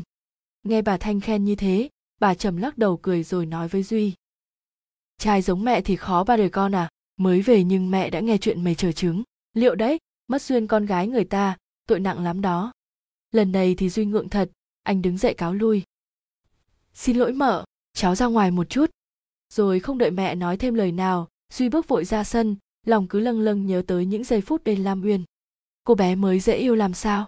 Lý lắc, nghịch ngợm, hồn nhiên và cũng rất tự cao. Nhưng cái tự cao ấy không đỏng đành, khinh người và tính toàn lõi đời như tố nga. Gần lam nguyên anh mới khám phá ra đằng sau lớp vỏ ngông nghênh đến mức như lý ấy, là một tâm hồn con gái dễ xúc động, đầy mặc cảm của người thiếu tình mẫu tử. Lam nguyên như con trai, trong cử chỉ và lời nói, cũng phải thôi vì cô quen sống với cha và anh từ nhỏ. Ngồi bên cô, nghe cô díu dít kể về những buồn vui thiếu thốn trong đời, rồi những khao khát ước mơ, duy càng yêu lam Uyên hơn. Anh thề, với lòng sẽ là người chia sẻ những buồn vui với cô đến hết đời, như thế có bồng bột không nhỉ? Hình như hưng không mấy tán thành mối tình này, hưng lo em gái hắn sẽ khổ. Anh không trách hưng và cũng không hứa hẹn gì với hưng cả, nhưng anh quyết làm hết sức mình và làm bất cứ việc gì để lam uyên được hạnh phúc. Nhưng muốn vậy anh phải tìm cách nào phải làm gì có tiền, chớ đâu chỉ có ước mơ xuông thế này. Duy thở dài, thật sự yêu một người quả là khổ. Trước đây với tố nga, có bao giờ anh phải nghĩ đủ thứ như bây giờ đâu. Vừa nhắc đến đã thấy tố nga xuất hiện, duy vội nép vào hàng cột để tránh mặt. Anh không muốn gặp cô lúc này, lúc cô đang khép nép đi bên bà mẹ to béo với gương mặt bự phấn, mà có lần mẹ anh đã cười cười nói với anh rằng, mẹ dám cá sau này tố nga sẽ bề thế y như mẹ nó. Lúc ấy nó sẽ nắm con mà quay như quay dế người ta bảo nói nhiều chật nhiều. Mẹ duy thuộc dạng hay nói, nhưng lần đó chắc bà nói chúng, và anh vẫn hy vọng bà sẽ ủng hộ mình. Duy đốt thuốc và tưởng tượng cạnh mẹ tố nga ngồi nói chuyện với mẹ mình. Hai bà xứng là kỳ phùng địch thủ trong vấn đề ăn nói. Mọi lần tố nga đưa mẹ tới đây, anh và cô thường bỏ mặc hai bà mẹ, đàm đạo để tìm một chỗ riêng tư âu yếm vuốt ve nhau. Tình yêu giữa anh và nga hình như chỉ có bao nhiêu đó. Nó chỉ là những đòi hỏi xác thịt mà tố nga sẵn sàng đáp ứng ở một giới hạn cô thấy đủ để duy thoa. Mãn nhưng vẫn khát khao đến với cô. Đúng là một thói quen như tố nga thường nói. Duy hơi, bất ngờ, khi thấy bà thanh thong thả tiến về phía mình, anh bối rối đứng dậy mời bà ngồi xuống băng đá, chưa biết sẽ nói gì duy đã nghe bà hỏi. Cô bé ấy đã tới, sao cháu còn ngồi đây? Duy cười, anh búng tàn thuốc ra xa rồi bảo. Cháu muốn thay đổi thói quen của mình. Sao lại thay đổi? Nếu đó là một thói quen đáng yêu. Đáng yêu cách mấy cũng chán mợ ạ. Ai lại chán được tình yêu nhỉ? Mợ nghĩ hai đứa đang giận nhau phải không? Bỗng dưng duy có cảm giác người đàn bà này quan tâm đến mình. Ánh mắt bà ta dịu dàng chiều mến và như đang khuyến khích anh thổ lộ những điều anh đang nghĩ. Ánh mắt ấy làm duy liên tưởng đến lam uyên. Cô bé nghịch ngợm của lòng anh cũng có cái nhìn như thế mỗi khi vòi vĩnh gì đó ở anh. Và chưa lần nào duy từ chối yêu cầu của lam uyên hết. Anh trầm giọng. Nếu giận nhau thì đỡ khổ. Đằng này với tố nga, cháu thấy lòng trống vắng rừng rưng như giữa hai đứa không hề có quan hệ gì với nhau cả. Bà thanh tặc lưỡi vậy là hết yêu rồi, tiếc thật. Rồi bà tò mò. Chắc cháu đã có một tình yêu mới. Duy suy nghĩ và trả lời. Cháu chỉ có một tình yêu vừa tìm thấy, và đang khổ sở vì cái mình lầm tưởng là tình yêu. Cháu đang khổ vì sự lựa chọn của mình thì đúng hơn, nhưng nếu thật sự yêu thì phải chấp nhận. Nhiều khi biết sự lựa chọn của mình là ích kỷ, nhẫn tâm không thể làm khác đi được. Duy buột miệng. Mợ nói, như từng có kinh nghiệm chuyện đó vậy. Bà thanh cười dầu không có kinh nghiệm bản thân, mợ cũng hiểu qua kinh nghiệm người khác để thông cảm với những ai đang khốn đốn vì tình yêu. Duy chép miệng. Phải chi ba mẹ cháu cũng tâm lý như mợ nhỉ? Cháu mà là con của mợ, thì lúc nào cũng có mẹ làm người gỡ rối tâm tình. Đang vui, mặt bà thanh chợt trầm xuống. Tiếc là mợ không có đứa con nào cả. Một thân một mình chỉ lấy công việc làm niềm khuây khỏa. Đôi lúc mợ nghĩ quẩn, mình nằm xuống rồi tài sản biết để cho ai. Tại sao phải cực khổ? Phải tất bật bù đầu với công việc thế này? Duy thấy lòng dâng lên niềm thương cảm khi nghe những lời than thở của mợ thanh, mới gặp lần đầu, nhưng tự nhiên anh thấy bà gần gũi với mình vô cùng. Tội nghiệp, người có dáng vẻ như bà mà lại sống một mình trong cô độc. Ông cậu anh đã qua đời vì một tai nạn xe hơi trên đường cao tốc. Ông chết không chối lấy một lời và không một đứa con nối dõi. Nếu có được con cái, chắc mợ thanh không quạnh quẽ một mình như vậy. Chẳng muốn khơi lại chuyện buồn, duy bèn hỏi chớ đi. Lần này chắc mợ về nước để cho tâm hồn được thanh thản bà thanh bỗng trở nên kín đáo với câu trả lời lấp lửng. Có lẽ là như vậy, ai cũng mong trở về nơi có nhiều kỷ niệm nhất đời mình. Mợ sẽ ở lại việt nam luôn chứ? Bà thanh trầm chạp đáp. Ở lại với ai, khi dòng họ mợ đều ở nước ngoài? Mợ không còn bạn bè, người quen nào sao? Bạn bè thì có, nhưng xa mười mấy năm rồi biết còn là bạn mình không? Duy kêu lên. Mợ bi quan vậy, bạn bè thì bao giờ cũng là bạn bè chớ? Bà thanh cười khẽ mới là người yêu, chẳng bao lâu đã trở nên xa lạ huống chi là bạn bè bạt tâm chả biết tin tức gì nhau. Thấy duy có vẻ ngượng, bà vội nói, xin lỗi, mợ vô tình chứ không có ý nói cháu, tình yêu luôn khác với tình bạn mà, khi đã yêu thì cách xa cả trái đất vẫn tìm về với nhau. Nheo nheo mắt, duy đùa, cháu có cảm giác mợ đang tìm về với ai đó? Bà im lặng, mãi lúc sau mới lên tiếng, nói về cô bé thật sự làm trái tim cháu rung động ở nghe xem biết đâu có lúc mợ sẽ giúp được cháu việc gì đấy. Mặt suy tươi hẳn lên, anh hăm hở kể. Cô ta là một con nhóc nhỏ hơn cháu 4 tuổi, lóc chóc nghịch ngợm như một thằng con trai. Lần đầu trông thấy cô bé, cháu có cảm giác ngạt thở, đang ngồi kế bên tố nga, nhưng cháu không còn nhớ gì đến cô ấy hết. Mọi vật quanh cháu như mờ hẳn đi. Người ta gọi hiện tượng này là tiếng sét ái tình hôm đó đúng là cháu bị sét đánh rồi. Những mối tình bắt đầu như vậy khó lòng phai nhạt lắm, và nếu phải sống xa nhau người ta sẽ đau khổ đến khi chết. Duy gật đầu. Cháu cũng nghĩ như vậy. Đã bao lần cháu cố không nhớ đến lam uyên, nhưng rồi đâu lại vào đó, cháu không quên được dầu chỉ gặp cô bé có một lần. Mặt bà thanh chợt xa xôi. Lam uyên, cái tên dễ thương quá. Trước đây mợ cũng có một đứa con tên uyên. Duy hơi ngạc nhiên. Trước đây nghĩa là sao hở mợ thanh? Giọng bà thanh hơi ngập ngừng. Chuyến vượt biên của mợ lần đó bị bão. Mợ được tàu buôn thái lan vớt và họ cho ở đảo của họ gia đình chết không còn ai. Tại đây mợ gặp cậu cháu và được anh ấy đùm bọc. Đến khi được định cư tại canada, mợ sinh con bé Huyên ra được ba ngày thì nó chết. Có lẽ vì thời gian ở đảo cực khổ quá. Duy nhíu nhíu mày. Vậy mà cháu không hề nghe mẹ nói cậu thanh từng có một đứa con. Cô bé ấy chết chắc cậu khổ lắm. Bà thanh thở dài. Phải, cậu cháu còn sống. Chắc mợ cũng dáng xanh cho ông ấy thằng con trai. Ông ham con lắm. Duy lặng im suy nghĩ những lời mợ thanh vừa nói anh nhớ không lầm thì mẹ anh từng kể rằng, hồi nhỏ cậu thanh bị bệnh quai bị. Chứng bệnh này khiến cậu tuyệt đường con cái. Chính vì vậy bà vợ vừa cưới được hơn một năm mới bỏ. Cậu thanh buồn tình bèn vượt biên. Chẳng lẽ sự thật không phải như vậy?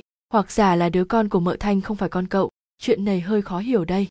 Bà thanh trượt lên tiếng. Sao tự nhiên đi nhắc chuyện cũ xưa ấy nhỉ? Kể tiếp về cháu và lam nguyên đợi nghe xem nào. Cháu đã tính gì chưa?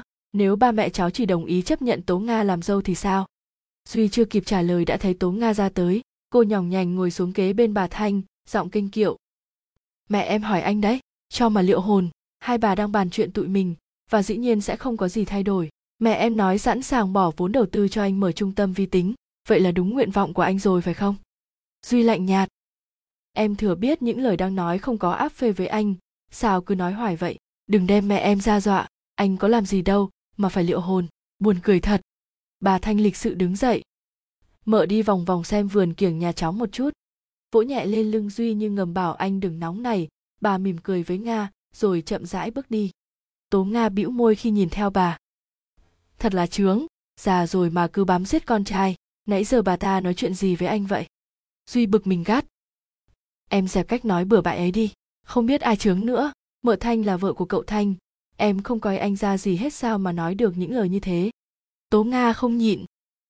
Mợ ở bên tây, bên tàu, cả đời biết có gặp lại bà lần thứ hai không mà em im lặng trong khi mới nhìn sơ qua thôi em đỡ không vô. Bà ta có nét gì đó làm em ghét mới kỳ. Em thấy dường như anh dành nhiều tình cảm cho bà sồn sồn đó. Duy đỏ mặt. Nói tầm bậy. Phải, em nói tầm bậy. Trước đây, em cũng nói bậy chuyện anh và con quỷ lam uyên. Hứ, không có gì với nhau. Sao tự nhiên nó nộp đơn xin nghỉ việc? Liếc duy một cái sắc lèm. Tố nga đai nghiến anh giả đó cũng hay thật, đưa nó vào làm ở xí nghiệp, mà hôm sinh nhật anh vờ như quen biết, không gặp nhau lần nào. Nhưng những trò hề ấy làm sao qua khỏi đôi mắt này? Duy đứng dậy, anh không muốn đôi co với nga. Trước đây cũng vậy, nhiều khi nghe cô nói những lời chói tai duy vẫn làm thinh. Có lẽ vì tố nga luôn cho là mình đúng, mình hay, thậm chí cô nghĩ rằng vì anh yêu nên, nể sợ cô không chừng. Thấy duy im lặng, tố nga tưởng mình vẫn thắng thế như mọi khi nên cô làm tới. Sao? Em nói đúng không? Đàn ông các anh bao giờ cũng đứng núi này trông núi nọ. Duy bỗng cắt ngang lời nga. Đúng vậy tiếc là em không xứng làm núi để anh đứng mà trông sang ngọn khác. Nga rít lên tức giận. Anh nói cái gì? Anh nhục mạ tôi đấy à? Duy lầm lì nhảy lên trước uyên rồi vào ra cổng. Biết làm như vậy mẹ anh sẽ rất giận. Nhưng anh muốn tỏ thái độ cho bà và cả mẹ tố nga biết anh vẫn giữ ý định của mình. Oh lam nguyên chống tay uể oải nghe người nhân viên nói lại bằng tiếng hoa những lời khách trao đổi với tổng giám đốc ngô vĩnh kỳ. Cuối cùng sau gần hai tháng hưng và cả Suy tìm không ra việc làm cho cô lam nguyên đành tạm thời về làm nhân viên cho công ty du lịch chết tiệt này. Cô là nhân viên dưới quyền phó giám đốc. Kiều mai, thật không có gì đáng chán hơn, khi cô ở nhà đã phải cố gắng nghe lời gì ấy để ba cô vui lòng. Bây giờ vào nơi làm việc quyên lại phải vâng vâng dạ dạ và tỏ ra lễ phép, hiếu thảo cho xứng với lời giới thiệu mồm mép của dì mai rằng cô rất hiền rất ngoan và rất kính yêu bà. Kế mẫu. Lam nguyên thừa biết kiều mai không muốn cô vào làm ở đây, nhưng vì lỡ lời nên bà đành chửi ý ông trí cho ông vui và tin tưởng vào bà hơn nữa. Từ khi biến cái khách sạn mini cả tàng thành công ty dịch vụ du lịch hoa lan, bà mai tha hồ đi sớm về trễ. Về đến nhà bà thở than nào là cực khổ muôn bề, công việc đang đăng đê đê mà bà thiếu người tin cần để giao. Nghe bà vợ trẻ rên rỉ, bà uyên bèn quyết định gọn rằng, cô sẽ vào công ty để phụ trợ bà gì? Thoạt đầu bà mai gạt phăng ra vì trăm ngàn lý do, và lý do nào cũng lo uyên cực khổ, làm ở nơi này không mấy phù hợp với con gái trẻ như cô. Lẽ ra lam uyên đã từ chối, vì cô có ưa gì bị bà ta kềm kẹp. Nhưng nghe cách nói giả nhân giả nghĩa của bà mai lam uyên gật đầu nghe lời ba cho bỏ ghét. Dẫu sao thời gian này cũng thất nghiệp, bao giờ anh hưng tìm được việc khác thì nghỉ ở đây, có gì đâu mà lo chớ. Thế là bà mai đành ngậm bồ hòn làm ngọt, đưa lam uyên vào công ty, nhưng bà không hề phân cô làm việc gì cả suốt ngày uyên quanh quẩn ngồi một mình trong phòng rộng lớn, nếu có khách cô sẽ hỏi xem họ muốn tìm ai và đưa đến phòng giám đốc hay phó giám đốc tùy theo ý khách. Trung tâm dịch vụ hoa lan này thật đa chức năng, khi nhờ bà kim anh, một nhân viên ở đây dịch bảng quảng cáo bằng tiếng nước ngoài treo trên vách phòng, lam uyên không khỏi ngạc nhiên khi nghe nội dung tả bí lủ của nó. Trung tâm hoa lan đào tạo, cung ứng và xuất khẩu lao động, du lịch lao động phục vụ, hộ chiếu, xe đưa đón, khách sạn, tham quan, kinh doanh, đầu tư và giới thiệu hôn nhân lam Nguyên thắc mắc với bà kiều mai mục. Giới thiệu hôn nhân thì được bà giải thích đây chỉ là một kết bạn bốn phương bình thường rồi dứt khoát bà không nói thêm lời nào, cho cô hiểu hơn nữa hết. Nguyên biết bà ta chả muốn cô trõ mũi vào việc làm ăn ở đây. Mới làm được hai tuần lễ, thôi mà lam uyên đã phát chán với sự nhàn rỗi của mình. Cô đi ra đi vào và không biết nói chuyện cùng ai, vì hầu hết nhân viên trong công ty này là người hoa. Họ nói với nhau và với khách bằng ngôn ngữ riêng của họ. Mặc cho lam uyên ngớ ra nghe như vịt nghe sấm, họ xem như không có cô ở đó lam uyên biết gì mai cố tình, ra lệnh cho họ như thế, để cô tự thấy mình thừa thãi mà xin rút lui. Có cô làm kỳ đà, bà mai đâu tự nhiên khi tiếp xúc với giám đốc ngô vĩnh kỳ, cái gã đàn ông đài loan có đôi mắt sụp mí lì lì non dễ ghét ấy không gây được chút thiện cảm nào với uyên hết, nhưng gã lại được bà mai hết sức kính nể và đặc biệt có cảm tình mới lạ. Vào đây, lam uyên mới biết bà kiều mai gốc hoa. Bà nói tiếng quảng đông y như gã giám đốc bụng phệ kia, và cả hai cười ngặt nghẽo trước nét mặt kinh ngạc của cô bà vợ trẻ của ba quả là đầy bí ẩn, lam viên chẳng biết ba có. Hiểu bà ta tới mức độ nào mà dễ dàng giao hết cơ nghiệp như thế. Lam nguyên giật mình khi bà mai bước vào gọi cô ra ngoài, đưa cô một bìa sơ mi dày cộm. Bà ra lệnh ngắn gọn. Nhập vào vi tính và cho in ra ngay, làm theo mẫu mã đã có sẵn nghe chưa? Cô gật đầu. Dẫu sao, đây cũng là việc đầu tiên được giao. Cô phải làm đàng hoàng để không phải bị nhận những cái rẻ biểu khinh thường của bà ta. Đẩy cửa cái phòng nhỏ có đặt một máy vi tính mà chắc chắn ở trung tâm này chỉ có cô biết sử dụng, uyên ngồi xuống, huyết sáo nho nhỏ và giờ hồ sơ ra xem. Đó là sơ yếu lý lịch của rất nhiều người mà cô sẽ nhập vào máy để giữ lại. Những người này muốn sang đài loan làm việc, họ nhờ trung tâm làm trung gian giới thiệu. Bà kiều mai đúng là người nhanh nhạy với loại dịch vụ xuất khẩu. Người ta, loại dịch vụ hết sức mới mẻ này chắc thu lợi vào rất nhiều, vì thiên hạ rất thích đi một ngày đang học một sàng khôn. Cẩn thận giờ những sấp hồ sơ uyên hơi ngạc nhiên khi thấy toàn là đơn xin xuất cảnh du lịch chớ không phải xin đi hợp tác lao động như cô tưởng. Vừa đưa tay ấn nhẹ lên các bảng phím, la nguyên vừa nghĩ ngợi lung tung. Đến khi nghe tiếng mở cửa, cô mới ngước lên và vui vẻ nói. Dì anh, ngồi đây chơi một chút đi, con buồn chết mà không có ai để nói chuyện hết. Người đàn bà gầy gò mang tên kim anh vừa đưa đẩy cây lau nhà về phía trước, vừa cười cười. Lo làm việc đi, ham chơi quá, biết chừng nào mới xong. Rồi như nhớ ra, bà ta nói hình như đây là công việc đầu tiên của cô. Con gái của phó giám đốc quả là sướng hơn người. Lam nguyên bĩu môi. Sướng gì mà sướng? Cứ ngồi không một mình trong phòng, chẳng có ai nói chuyện cũng chẳng có việc để làm. Cháu thấy giống bị biệt giam thấy mổ. Mà chắc gì mai giam cháu vào đây thật chớ gì nữa. Sao lại nói vậy? Tôi nghĩ bà mai không muốn cô cực khổ thì đúng hơn. Lam uyên nhếch miệng cười. Ở công ty này chắc ai cũng nghĩ như gì. Có điều họ nói với nhau bằng tiếng của họ. Cháu không nghe, không hiểu thôi giọng bà kim anh có vẻ tò mò.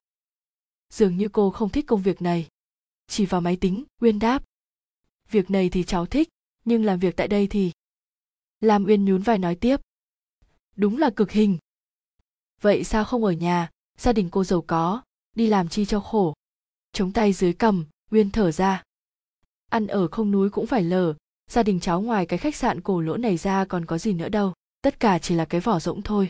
Và lại cháu cũng thích làm việc có điều ở đây chán quá, chẳng ai là đồng nghiệp hết. Họ cứ lén lén lút lút, nhấp nha nhấp nhòm mỗi khi đang làm việc.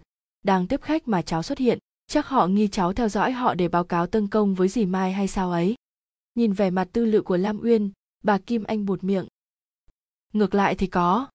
Rồi như biết mình lỡ lời, bà cắm cúi lau vội lau vàng khoảng gạch gần cửa sổ trông xuống đường. Lam uyên nhíu mày hỏi. Ý gì muốn nói là họ theo dõi cháu à? Bà vội lắc đầu tôi lầm cầm nên nghĩ bậy. Không phải vậy đâu.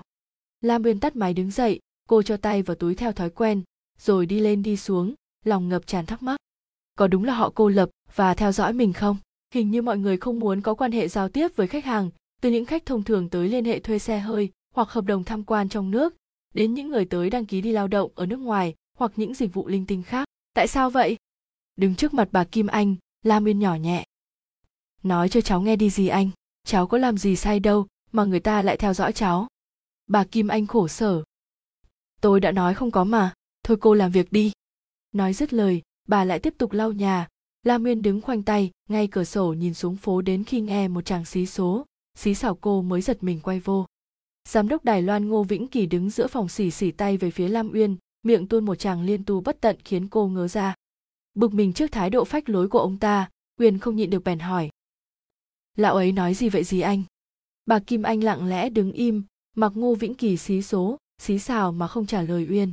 Cô lại phải nghe bà anh, líu lo với giám đốc trước khi ông ta bước ra và đóng sầm cửa lại như thị uy. La uyên nóng nảy nói với theo. Đồ bất lịch sự, đồ. Trời ơi lỡ ổng nghe thì sao? Thì như vịt nghe sấm chớ sao? Lão mập ấy có biết tiếng việt đâu mà gì sợ. Hư muốn thể hiện vai trò ông chủ lớn nước ngoài à? Thật là là thô bỉ. Bà kim anh kêu lên. Đừng nói nữa, ông nghe được phiền lắm. Rồi bà thấp giọng. Hắn ta từng lớn lên ở đây mà, hắn vừa không nói, không nghe được tiếng việt đó thôi. Lam nguyên trợn mắt. Cái gì? Lão ta biết nói tiếng việt à? Vậy mà mọi lần làm ăn với người mình, lão nói tiếng hoa hoặc tiếng anh, rồi bắt thông dịch viên dịch lại, thật là hợm hĩnh. Quay sang phía bà anh, lam nguyên hỏi. Nhưng sao gì biết lão mập này biết nghe, thậm chí biết nói tiếng của mình? Ở đây cháu chưa bao giờ thấy lão ta có biểu hiện gì chứng tỏ lão nghe được tiếng việt hết. Bà kim anh chép miệng. Nói ra chắc cô không tin, nhưng xưa kia tôi và vĩnh kỳ từng học chung đại học tại sài gòn. Không ngăn được ngạc nhiên, lam nguyên gặn lại. Từng học chung đê à y, học với gì à? Đại học nào thế? Bà kim anh bùi ngùi. Khoa hán nôm đại học văn khoa, tôi và ông ta học chung cách đây hai mươi mấy ba chục năm rồi, và vĩnh kỳ không hề nhận ra tôi. Lam nguyên nghi ngờ gì có nhìn lầm người không? Bà kim anh khe khẽ lắc đầu. Làm sao lầm được khi mỗi ngày tôi mỗi gặp vĩnh kỳ? Lần đầu gặp anh ta, tôi đã ngờ ngợ, nhưng chưa dám nhìn vì anh ta và cả tôi bây giờ khác xưa quá. Trong khi vĩnh kỳ đang giấu cái gốc của mình, tôi là nhân viên quen mọi chuyện xưa cùng học chung ra để làm gì? Biết đâu người ta vừa không nhìn, lại vình thôi việc thì càng khổ. Nhớ lại thái độ của vĩnh kỳ mỗi khi nghe những người khách đến quan hệ làm ăn nói với nhau bằng tiếng việt, hoặc khi nghe cô và bà kiều mai nói chuyện với nhau, mà la nguyên nửa tin, nửa ngờ. Mặt vĩnh kỳ lúc nào cũng chưa ra như điếc, lẽ nào lão ta lại đóng kịch tài như vậy? La nguyên vụt hỏi. Ông ta giấu cái gốc ngày xưa để làm gì hả gì anh? Để làm ăn, biết người người không hề biết thì cũng trăm trận trăm thắng. Rồi bà anh nghiêm giọng. Trong công ty này ai cũng sợ vĩnh kỳ hết, trừ cô, người ăn nói bạt mạng như con trai. Chính vì vậy, tôi mới nói cho cô biết chuyện này, để giữ mồm giữ miệng tôi nghĩ rằng cô không bép xếp với bà kiều mai để hại tôi. Lam nguyên cười gượng. Sao gì lại nói vậy? Bộ cháu nhiều chuyện lắm hả? Ít chuyện chưa hay bằng không biết chuyện. Dặn hờ cô vậy thôi. Nếu có tới tai vĩnh kỳ cũng chả nhằm nhò gì tôi, vì chuyện này là thật một trăm phần trăm. Lam uyên nghiêng nghiêng đầu. Có bao giờ ông ta nhận ra gì mà không nhìn không? Có chứ, chuyện đời mà, việc gì lại không thể. Vậy gì mai có biết, cái gốc của ông kỳ không? Bà kim anh nhún vai. Điều này chắc chỉ hai người đó biết thôi. Bà kiều mai khôn ngoan, lanh lợi, bà ta đâu dễ bị người khác qua mặt. Giọng lam nguyên đầy vẻ thắc mắc. Dì có ăn học, sao lại phải vào đây làm tạp vụ hà dì anh? Thấy lam nguyên quan tâm đến mình, bà anh nói tiếp. Trước kia tôi có đi làm chớ, nhưng đã ra hội đồng nghỉ mất sức rồi. Ở nhà cũng hơn hai năm, cứ đi ra đi vào buồn quá chịu không nổi. Tôi mới xin vô đây làm việc theo giờ, vừa có hoạt động, vừa thấy mình không vô dụng với con cháu lam uyên như sực nhớ ra. À lúc nãy ông kỳ nói gì mà cứ dí dí tay về phía cháu vậy? Ông ta bảo cô phải làm xong việc trong ngày nay, nếu không sẽ mách bà kiều mai. Lam Uyên bĩu môi.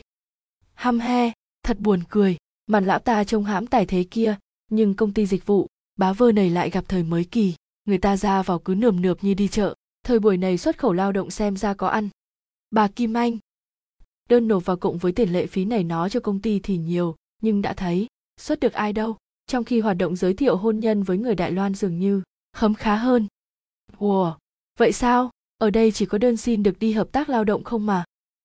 Nhưng hồ sơ kia ai lại đưa cho cô? Lam nguyên hơi tự ái. Dì nói vậy là sao? Bộ những thứ đó cháu làm không được à?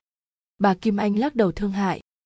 Đâu phải vậy, chẳng qua bà mai không muốn cô biết những việc này, vì cô đâu có tuyên thệ phải chấp hành nội quy của công ty, không được tiết lộ bí mật của công ty như những nhân viên ở đây. Mặt lam nguyên ngờ ra. Làm ở đây phải tuyên thệ à? Vậy gì có tuyên thệ không? Tôi làm công nhận, đâu phải nhân viên chính thức của công ty, nên chẳng phải thề thốt giữ bí mật gì hết. Những bí mật đó là bí mật gì? Bà kim anh nói. Nói là bí mật cũng không đúng, vì việc này cũng nhiều người biết rồi. Lam nguyên chưa kịp hỏi thêm, thì bà kiều mai bước vào với vẻ mặt cao có. Lao có mỗi cái phòng mà cả tiếng đồng hồ tôi tưởng chị ngủ luôn trong đây rồi chớ. Còn lam nguyên con đã làm tới đâu? Được phân nửa danh sách chưa? Thay vì trả lời, lam nguyên chỉ lắc đầu. Bà mai trợn mắt định mắng, nhưng thấy bà anh còn đứng sớ dớ nên quay lại hỏi. Con alin nghỉ gì lâu vậy? Không có nó, chả ai chạy hồ sơ giấy tờ cho tôi hết. Bà kim anh nhỏ nhẹ. Nó bệnh mà, chẳng ai muốn bệnh để được nghỉ việc hết. Bà kiều mai lạnh lùng. Về bảo nó ngày mai đi làm, không thì tôi coi như nó xin nghỉ luôn làm yên nhanh lên cứ dị mọ như con chắc gì giải tán công ty này luôn cho khỏi làm ăn nữa. Nhìn bà mai ngoay nguẩy bước ra uyên cố dàn sự căm ghét xuống bằng một câu hỏi. Chị cầm lì là gì của gì vậy? Con gái lớn của tôi. Wow, vậy mà con đâu có biết chị bị bệnh à? Bà kim anh thở dài. Tối ngày nó cứ chạy tới chạy lui lo ba mớ giấy tờ xuất cảnh cho khách hàng nên cảm nắng. Mới nghỉ hai ngày bà ta đã la lối nghĩ chán thật ai cũng nhắm cái lợi ình còn người khác sống chết mặc kệ. Lam nguyên nhún vai. Dì than phiền với con vô ích, trong xí nghiệp này con cũng chỉ làm công như mọi người thôi, họ cũng sẵn sàng sa thải con nếu thích. Tôi biết chớ, nếu không, tôi đâu dám nói những chuyện như nãy giờ. Thôi tôi sang phòng kế bên đây. Lam uyên chưa kịp hỏi tiếp chuyện, bí mật đang nói giang giờ lúc nãy, thì bà anh đã đi rồi. Cô thở ra bực dọc và bật màn hình tiếp tục nhập tin. Công ty dịch vụ hoa lan này thế nào ấy? Cô làm trong công ty nhưng vẫn chưa hiểu hết được những chức năng của nó, nhất là hiểu về bà mẹ kế và lão giám đốc đài loan từng lớn lên, sinh sống, ăn học ở thành phố này, nhưng lại cố tình phủ nhận quá khứ của mình. Ba cô chỉ bước được vài ba bước quanh quẩn trong căn phòng của mình. Ông có biết những bí mật gì đó của công ty mà dì mai bắt nhân viên phải giữ kín không nhỉ? Nhất định nguyên phải hỏi cho ra, nhưng cô sẽ hỏi như thế nào để ba cô không làm ầm ĩ lên vì nghĩ rằng cô nghi ngờ bà vợ trẻ của ông làm chuyện phi pháp. Lam uyên buồn bã thở dài phải chi mẹ mình còn sống, phải chi ba vẫn còn thương anh em cô, như ngày nào thì cô đâu tủi thân với mọi người khi nghĩ tới thân phận mình. Gió đêm ở ven sông thổi mạnh mang theo cả hơi nước làm lam uyên chợt thấy lạnh, cô khoanh tay trước ngực nhìn khoảng không tối đen trước mặt và suy nghĩ mông lung. Duy bỏ tách cà phê xuống bàn giang tay kéo cô sát vào ngực, giọng âu yếm. Mơ mộng gì đó bé con. Em đang đếm sao? Ở thành phố đèn điện sáng choang này chỉ có ra bờ sông tối như vậy mới thấy sao mà đếm duy hôn nhẹ lên má cô và thì thầm. Đếm được bao nhiêu ngôi rồi? Lam nguyên cười nhẹ. Đang đếm anh hỏi làm em quên mất tiêu, đáng lẽ bắt đền anh mới phải. Nâng cầm lam uyên lên, suy tình tự. Vậy để anh đền nghen một trăm cái cũng được. Nhẹ đẩy anh ra, lam uyên bảo. Thấy ghét, tội anh, biến cả tuần nay, em chưa hỏi đến, đừng thấy, người ta hiền rồi lấn tới. Trời ơi, anh có đi chơi đâu? Không tin em hỏi thằng hưng nó biết hết mọi chuyện làm của anh đó. La nguyên ấm ức. Anh hưng chỉ biết có vi lan thôi. Ảnh có để ý gì tới ai khác? Em hỏi anh đi đâu? Đi với ai? Anh lắc đầu. Anh còn nói là anh trở về nhà ở luôn rồi nữa chứ. Duy nhăn nhó. Hưng nói đùa mà em cũng tin. Nhưng chắc chắn là anh có về nhà và hổm dày ở đó. Anh muốn trở lại với tố nga chớ gì? Duy ngập ngừng. Sao em lại nghĩ kỳ vậy? Anh có về nhà, có ở lại đó thật nhưng chẳng qua vì công việc tim lam nguyên xe thắt lại. Chắc bác trai đã bằng lòng xuất vốn cho anh. Không phải ba, mà người khác đề nghị. Định hỏi ai, nhưng lam uyên đã kiềm lại được. Tự dưng cô thấy giữa cô và duy có một khoảng cách. Chính khoảng cách ấy khiến uyên rẻ rạt hơn. Từ khi thú nhận yêu anh và thể hẹn với nhau, lần đầu cô biết dằn lòng, biết giấu cảm xúc của mình. Vì sao vậy? Có phải vì cô mặc cảm không? Dường như hiểu được lam uyên duy siết chặt bàn tay nhỏ nhắn của cô và nói sao không hỏi xem người định giúp vốn anh là ai hở bé con? Em đang nghĩ lộn xộn phải không? Lam Nguyên cố giữ vẻ thản nhiên. Em chỉ ngại rằng, người giúp vốn cho anh là người em đang nghĩ tới, nên không dám hỏi vì sợ thất vọng. Duy cười nhẹ. Người này em không biết đâu, ngay cả anh cũng mới tiếp xúc, nên đừng lo gì cả, bao giờ trong tim anh cũng là em, yên tâm chưa? Vậy là ai? Đàn ông hay đàn bà? Duy lắc đầu trước câu hỏi đầy, ghen tuông, ngờ vực của cô anh véo mũi lam uyên rồi bảo, mợ của anh, bà vừa ở canada về một lượt với hl và mẹ. Bà sẽ tài trợ vốn cho mình, rồi em sẽ về làm việc với anh bé con à? Em phải ở kế bên, anh mới an tâm. Giọng lam uyên hoang mang. Nhưng tại sao bà ấy lại chịu giúp vốn khi thừa biết ba mẹ anh không đồng ý việc này từ lâu? Duy từ tốn giải thích, cậu anh mất rồi, hai vợ chồng lại không có con. Hiện tại chỉ mình mợ thanh quản lý một công ty điện tử chuyên sản xuất phần mềm ở canada lần này về việt nam tìm hiểu thị trường để tính chuyện làm ăn lâu dài, thay vì đầu tư cho người lạ mợ thanh muốn hợp tác với con cháu. Lam nguyên hỏi tới. Thế hai bác nói sao về chuyện này? Trầm ngâm một hồi duy mới nói. Anh và mợ thanh vẫn chưa cho ba mẹ biết vì chắc chắn hai người sẽ cản. Có bao giờ ba tin vào khả năng của anh đâu. Điều này thì cũng không quan trọng vì anh đã nhất định làm theo ý mình. Bây giờ có người hỗ trợ còn gì tốt hơn nữa. Nhưng chắc anh và mợ thanh phải âm thầm tiến hành công việc. Bao giờ xong mới hỏi người hay? Giọng lam miên hơi khó chịu. Vậy là anh và bà thanh có chung một bí mật hệ trọng, mà lẽ ra em cũng không nên tò mò hỏi đến. Không để ý tới cách nói ganh tị của lam uyên, duy khen hết sức thật lòng. Mợ thanh tốt, tính tình lại dễ thương nữa, chỉ tội là cậu anh vắn số quá. Mợ ấy vẫn ở vậy đến giờ à? Duy gật đầu, rồi trầm giọng kể. Nghe mợ thanh tâm sự mới thấm thía thế nào là cô đơn nơi đất khách quê người, hình như mợ ấy có nỗi khổ riêng không thấu lộ, được với người khác hay sao ấy? Suốt tuần qua, anh đưa mợ thanh ra nha trang, quy nhơn, đà nẵng cho khuây khỏa, nhưng hình như càng đi mợ càng buồn hơn. Đến đà nẵng mợ ấy bệnh làm anh lo muốn chết, chưa kịp đi hết vòng thành phố đã vội lên máy bay trở về. Lam uyên không dằn được sự bất bình. Té ra suốt tuần nay anh đi chơi. Không phải đi chơi, mẹ anh nhờ đưa mợ thanh về thăm quê mà. Và anh đồng ý ngay, vì thấy việc này có lợi, anh xem việc này quan trọng hơn em rồi. Duy ngỡ ngàng. Lam uyên em làm sao vậy? Tự nhiên lại mai mỉa anh. Dưới mắt nhìn của em, chắc anh là kẻ hám lợi. Biết mình hơi quá lố, La Miên vội nói. Ý em không phải như vậy. Anh hiểu, em muốn nói rằng vì nề tình mợ thanh đã đưa ra đề nghị hợp tác làm ăn béo bở nên khi nghe mẹ nhờ, anh đồng ý ngay. Phải không? Hư em xem thường anh quá đấy uyên. Nếu anh là kẻ hám lợi, anh đã ưng lấy tố nga, để sẽ có được những gì anh ao ước. Chớ đâu phải lận đận lao đao vì yêu em như thế này. La nguyên đùng đùng tự ái. Bây giờ anh vẫn thừa thời gian để cưới cô ta và xây dựng sự nghiệp cơ mà. Em không ngăn đâu, anh khỏi lo lận đận lao đao vì em. Dứt lời cô chụp cái ví trên bàn ngoay nguẩy bỏ đi, duy vội vàng đến quầy trả tiền cà phê, rồi chạy theo uyên về hướng bờ sông. Nắm vai cô xoay mạnh lại, duy gằn giọng.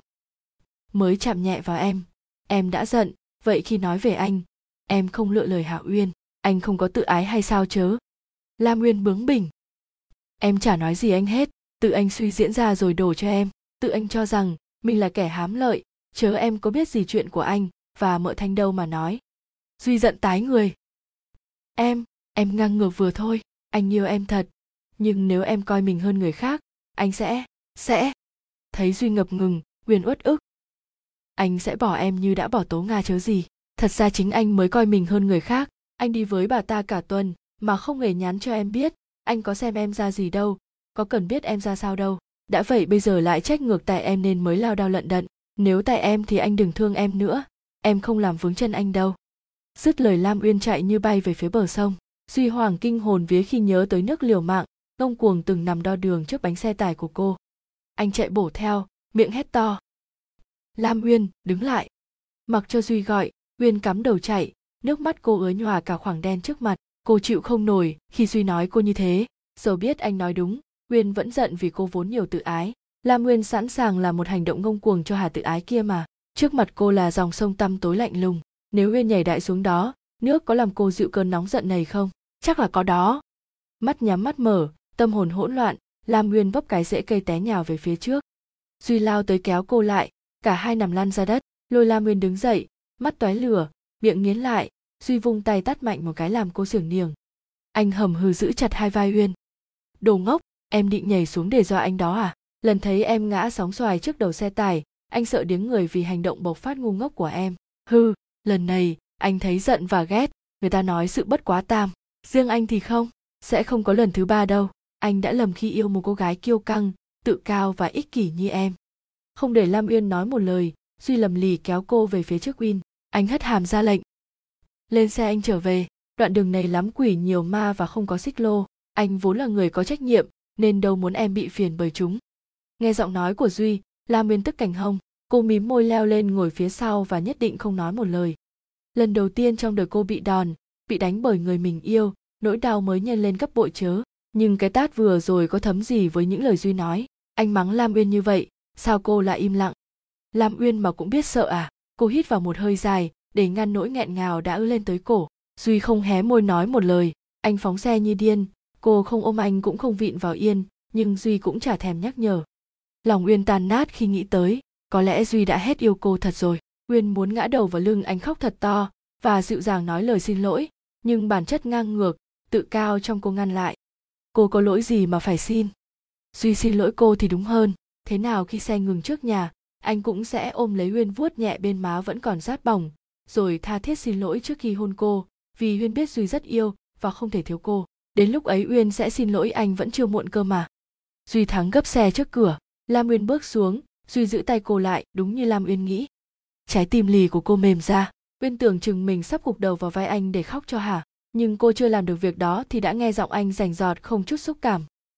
Lam uyên, anh xin lỗi đã mạnh tay với em, tính anh cộc cằn quá, chúng ta không hợp nhau đâu, anh rất tiếc nhưng từ giờ trở đi em đừng nghĩ tới anh nữa. Hãy quên tất cả đi. Để mặc uyên đứng như trời trồng, duy rú ga phóng xe đi. Âm thanh buốt óc ấy xoáy nhói hồn cô. Uyên đứng chết chân như thế chả biết bao lâu, mãi tới khi nghe giọng gì mới hốt hoảng kêu lên. Tại sao con đứng đây vậy? Lam uyên mới giật mình lơ ngơ bước vào nhà. Mặc bà mười chạy theo hỏi đủ thứ. Cô cắn chặt môi bước vô phòng đóng cửa lại. Uyên muốn khóc, nhưng không còn nước mắt nữa. Đứng trước gương, cô thấy một khuôn mặt lạ, khuôn mặt lơ láo thất thần của kẻ vừa làm mất vật quý nhất đời. O không o lam Nguyên thơ thẫn đi dọc con phố được bày la liệt hàng hóa, thỉnh thoảng một vài người bán hàng lại xí xô xí xào mời cô. Uyên có cảm giác mình đang ở xứ khác, chớ không phải đang ở việt nam. Đúng như lời vi lan quảng cáo, bách bộ trên các phố ở chợ lớn thật vui. Con bé từng đi với hưng và nguyễn tri phương ăn há cảo, rồi từng lang thang khắp nơi với anh, nên cứ luôn mồm khoe. Mặc cho lam uyên đang chết dần chết mòn vì buồn tình phi lan suối đi vòng vòng một mình còn khuây khỏa hơn nằm ôm khối sầu trong nhà. Uyên đã nghe lời vi lan. Chiều nay thay vì về ngay khi hết giờ làm việc, cô đã leo lên xe buýt đánh một vòng chợ lớn. Lang thang hết phố này, tới phố nọ, rồi đâu cũng vào đấy. Người buồn cảnh có vui đâu bao giờ, câu thơ xưa chẳng sai chút nào. Làm sao uyên vui được khi duy đã thật sự bỏ rơi cô? Anh để hưng ở một mình và trở về nhà cha mẹ đã hơn nửa tháng. Lam uyên hoàn toàn không biết tin tức gì của duy hết. Muốn hỏi thăm nhưng nhìn nét mặt đăm chiêu, khó chịu của hưng, cô không dám hé môi. Cô đành hỏi vọng qua vi lan và được biết duy chẳng nói năng gì chuyện hai đứa giận nhau với hưng hết. Anh chỉ bảo ngắn gọn rằng phải về nhà vì chuyện riêng. Mà chuyện riêng gì cơ chứ? Chẳng lẽ vì lời thách thức lúc nóng giận của uyên, duy đã trở lại với tố nga và sẽ cưới cô ta? Nếu duy tầm thường như vậy, thì có gì uyên phải tiếc, phải khổ như bây giờ? Bất giác cô thở dài và cắm đầu bước tới. Lam uyên lam uyên cô giật mình khi nghe giọng đàn ông gọi tên mình thẳng thốt. Quay lại, uyên ngỡ ngàng nhìn quang từ trong quán ăn khá sang chạy ra. Quang cười thật tươi. Không ngờ gặp em ở đây, anh gọi mà cứ lo không phải là em. Hơi xúc động trước nét mừng vui chân thật của quang, lam yên hỏi. Bây giờ đúng là em rồi thì sao? Thì mời em vào quán với anh chớ sao nữa, anh mời thật tình đó. Cô chớp mắt. Em cũng thật tình muốn ăn cơm tàu cho biết, vào thì vào chớ sợ gì. Kéo ghế mời lam nguyên ngồi quang tò mò. Em đi đâu vậy? Buồn tình lang thang không chủ đích. Còn anh, chắc hẹn hò với ai đó. Quang cười xòa. Đúng là anh có hẹn, nhưng chưa tới giờ đâu. À em dùng gì? Tiếc rằng, đây là quán cà phê chớ không phải quán cơm. Nhất định anh sẽ đãi em một bữa cơm tàu đặc biệt vào dịp khác. Bây giờ ăn kem bốn mùa đỡ vậy. Lam nguyên lém lĩnh. Em chưa khi nào tin lời hứa hẹn của bất cứ ai hôm nay không được ăn cơm tàu với anh là cầm chắc chúng mình vô duyên đối diện bất tương phùng rồi. Quang chắc lưỡi. Em lúc nào cũng giỏi trêu người khác, giỏi làm người khác phải nhớ tới em mãi. Nói thật, em thôi việc, anh buồn lắm. Anh thích mẫu phụ nữ có cá tính như em. Còn em lại ghét mẫu đàn ông lẻo mép, mình khó hòa hợp lắm. Quang tỉnh bơ trước lời mai mỉa của uyên. Anh hỏi, dạo này em làm việc ở đâu? Trung tâm dịch vụ du lịch hoa lan. Quang nhíu mày hình như anh có nghe tên, nhưng chưa rõ chức năng của nó. Thì chức năng của nó là du lịch chớ gì đâu mà chưa rõ. Không đơn giản như em nói đâu. Trước đây cũng có một trung tâm dịch vụ du lịch với một lô chức năng nhớ trả nổi, đã bị đóng cửa. Lam Huyên ngạc nhiên. Sao lại bị đóng cửa? Giọng quang thản nhiên. Vì nó làm chức năng dịch vụ mai mối hôn nhân với người nước ngoài. Thật ra, đấy là một tổ chức phi pháp với kiểu lừa đảo lấy chồng nước ngoài để mua bán phụ nữ với hình thức hôn nhân các cô gái theo chồng ra nước ngoài rồi chắc không có ngày về mà chỉ có ngày xa chân vào những động chứa nơi đất lạ quê người. Lam nguyên trổ dạ cô ngẫm nghĩ rồi nói. Trung tâm dịch vụ hoa lan mướn khách sạn của ba em để đặt cơ sở. Dì kiều mai là phó giám đốc, chả lẽ có gì sai quấy, trong khi em làm tại đó. Quang vội vàng nói tránh đi.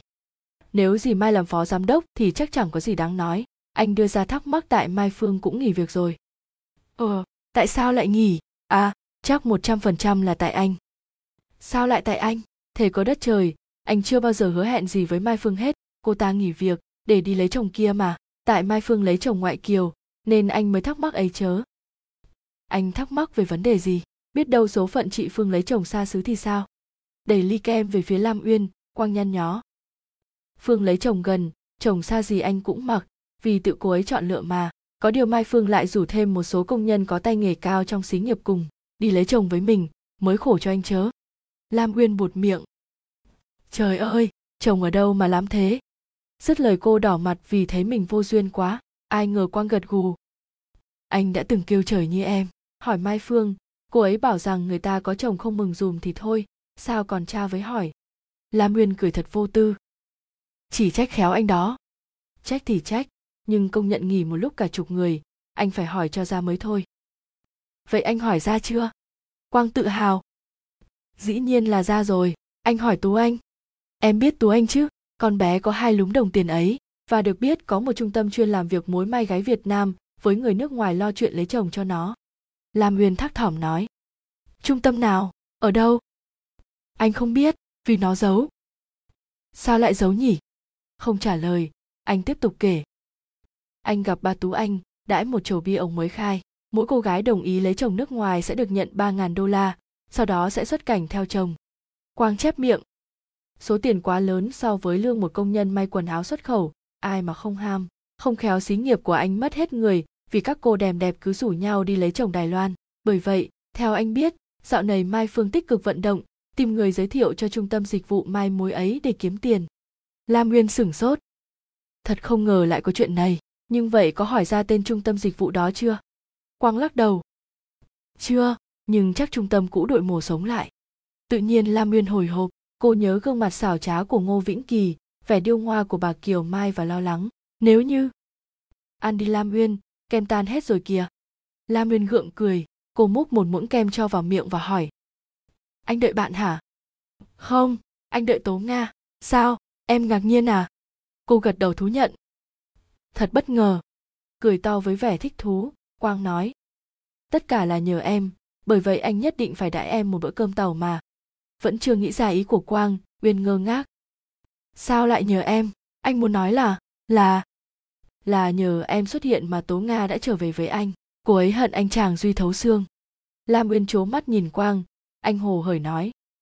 Dạo này hai người vui vẻ chớ. Cô gượng gạo đáp. Cũng bình thường. Vốn rất tinh ý, Quang nhíu mày bình thường sao em lại lang thang không chủ đích? Thấy lam nguyên im lặng, quang hỏi. Duy lại chuyển hướng nữa rồi sao? Lam nguyên lắc đầu. Ảnh đang bận nhiều việc lắm, và em không muốn để ảnh lo ỉnh nên phân chia thời gian gặp nhau. Theo anh biết, duy là người làm việc theo cảm tính nhiều hơn nguyên tắc, đã vậy anh ta lại rất đa tình, dễ gì duy chịu gặp em theo đúng thời gian biểu đã phân chia. Khi thật sự yêu, người ta vẫn thay đổi để thành người tốt cơ mà. Quang cười rất đều, anh ta nhìn ra cửa quán rồi bảo vậy nếu đúng theo lịch, chiều hôm nay hai người không gặp nhau vì suy bận việc chớ gì. Chà, bận việc gì vậy ta? Vừa nhâm nhi kem, uyên vừa khe khẽ gật đầu. Tâm trí cô cứ mãi để vào chuyện trung tâm dịch vụ quỷ quái quang mới kể, nên không để ý đến hai người vừa bước vào quán. Mãi khi quang đứng dậy chào ai đó, lam uyên mới ngước lên. Cô suýt đánh rơi cái muỗng bạc nhỏ xíu khi thấy duy đang hờ hững bắt tay quang. Mắt anh nhìn đi đâu như chẳng biết cô đang ngồi chết chân một chỗ. Quang vã lã. Không ngờ gặp nhau tận chốn này nơi mà tôi nghĩ ít có khả năng gặp người quen nhất. Huyên nghe duy cười nhẹ. Không nghĩ gặp mà gặp mới thú vị chớ. Quang lịch sự kéo ghế. Mời anh và, xin lỗi mời bà ngồi với chúng tôi cho vui. Lúc này uyên mới kịp tỉnh hồn để nhìn đến người đi cùng duy. Anh giới thiệu. Mợ thanh vừa ở canada về với mẹ tôi. Đây là anh quang, phụ tá đắc lực của ba cháu và bạn gái của anh ấy. Anh có số đào hoa đến mức tôi phải ganh tị đấy.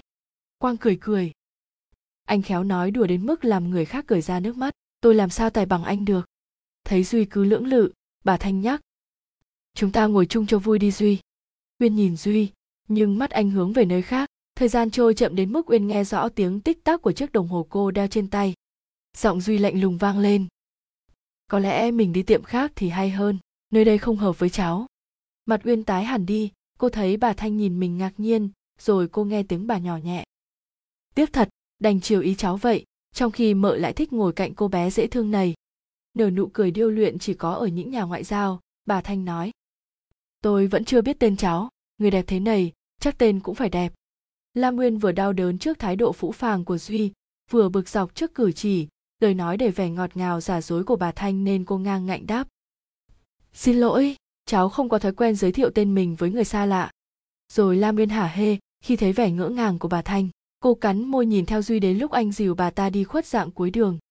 Vậy là duy trở về nhà, vì bà mợ tuy có tuổi nhưng vẫn còn xuân sắc này. Anh phớt lờ, thậm chí không thèm giới thiệu tên cô vì người đàn bà đó. Ngực uyên như vừa bị ai đấm vào đau nhức nhối, cô muốn chết được khi nghĩ duy không đến với cô, vì anh đã hết yêu như anh từng nói. Sao? Muốn khóc mà khóc không được phải không? Bướng bỉnh thì tốt, nhưng phải có mức độ, em đã làm gì để hắn ta giận đến mức, bán cái em cho anh không chút ngượng mồm vậy? Giận nhau lâu chưa? La nguyên cộc lốc. Hơn nửa tháng rồi. Tại sao? Cô lắc đầu quang chắc lưỡi. Nhưng lỗi tại ai? Đương nhiên là tại anh. Tủm tỉm cười, quang hỏi.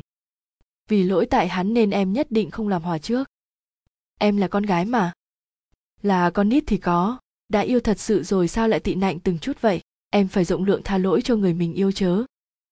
Nhưng mà duy lại cho rằng em có lỗi và rõ ràng hành động lúc nãy chứng tỏ ảnh cố chấp, không tha lỗi cho em.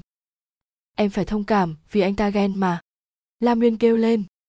Ghen em với anh à? Bậy bạ thật. Quang nheo mắt. Vậy em ghen duy với bà già đó, không bậy sao? Mặt uyên đỏ dần lên. Em không có. Quang cười cười. Đừng tưởng anh không biết gì. Tố nga cũng đang hậm hực vì bà mợ từ phương xa mới về của duy. Cô ta ghen với bà thanh còn hơn ghen với em. Điều này cũng dễ hiểu thôi vì so ra bà ta giàu có và toàn quyền quyết định cuộc đời mình, đàn bà như bà thanh dễ có mấy tay la miên này, anh thành thật khuyên em nên làm lành với duy đi. Đàn ông khi yêu thì dữ dội lắm. Đến khi giận cũng khó lường trước được chuyện gì xảy ra khi kế bên anh ta có một người khôn ngoan, già dặn, nhún nhường một chút vì yêu có gì là xấu hổ. Em thấy đó, khi biết tố nga bị duy bỏ rơi, anh đâu ngại việc đeo đuổi từng ngày từng giờ để cô ta trở lại với anh. Anh sắp đạt được mục đích rồi, anh không muốn mất nga lần nữa chính vì vậy, nên anh khuyên em phải làm lành với duy. Anh nghĩ tố nga sẽ quay lại với anh sao? Quang im lặng, anh ngẫm nghĩ rồi nói.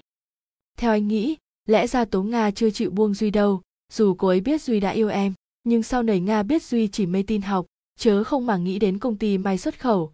Trong khi bản thân tố nga lúc nào cũng có tham vọng khoách trường cơ nghiệp này lên, nga hiểu rằng có lấy duy, cô cũng không dựa vào anh để thực hiện tham vọng của mình.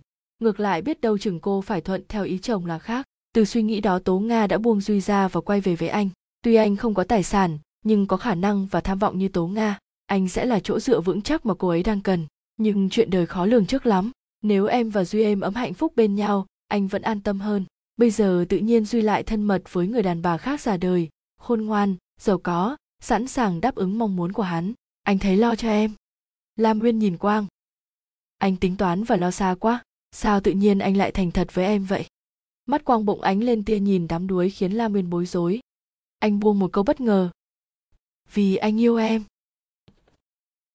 Có thể em nghĩ anh đang tán tỉnh vì anh vốn rất lẻ mép, nhưng lời vừa rồi phát xuất từ trái tim anh anh sống thực tế thực tế đến mức thực dụng. Anh yêu một người và sẵn sàng theo đuổi người khác để mưu lợi. Anh không hề yêu tố nga, nhưng vẫn kiên trì theo đuổi cô ấy bao nhiêu năm nay. Tố nga sẽ là nấc thang để anh bước lên, hay anh là công cụ cho cô ta làm giàu? Có lẽ cả hai đều đúng vì mẫu người của anh và nga y chang nhau, phải yêu như thế nào cho có lợi, và cả hai đang nghĩ rằng mình đã chọn đúng đối tượng.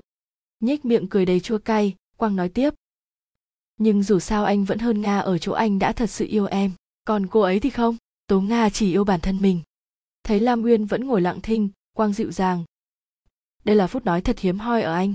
Anh yêu em và luôn mong muốn em có hạnh phúc. Lam uyên trấn tĩnh trở lại. Cô châm chọc.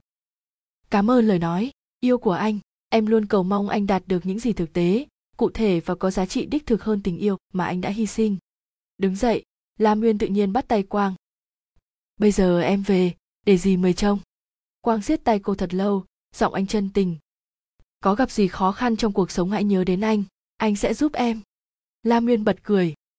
Sài gòn, chợ lớn coi vậy chớ nhỏ lắm, chắc mình sẽ còn gặp nhau. Anh nói gì mà nghe giống như chia tay vĩnh viễn vậy, ở lại vui vẻ người tình trăm năm nghen. Quang ngọt ngào. Cho anh gửi lời thăm bác trai và dì mười. Đêm nay ngủ ngon nghe. Chắc không ngon đâu, em phải trằn trọc để nghĩ xem lời anh nói. Thật hay dối, nếu thật thì thật được mấy phần trăm. Rồi chẳng để quang nói thêm câu nào, lam uyên vội bước đi, ra đến cửa. Cô quay lại, vẫy tay chào anh, với điệu bộ hết sức nhí nhảnh, dễ thương. Duy có thật yêu mình không nhỉ? Vừa lơ đãng nhìn các bộ váy cưới đủ màu treo đầy các tủ kính lam nguyên vừa tự hỏi. Chẳng lẽ lại có mẫu người sẵn sàng dẹp tình yêu qua một bên như quang, và cũng có mẫu người mau thay đổi tình yêu như duy? Chớp mắt một cái lam nguyên thẫn thờ nghĩ tiếp.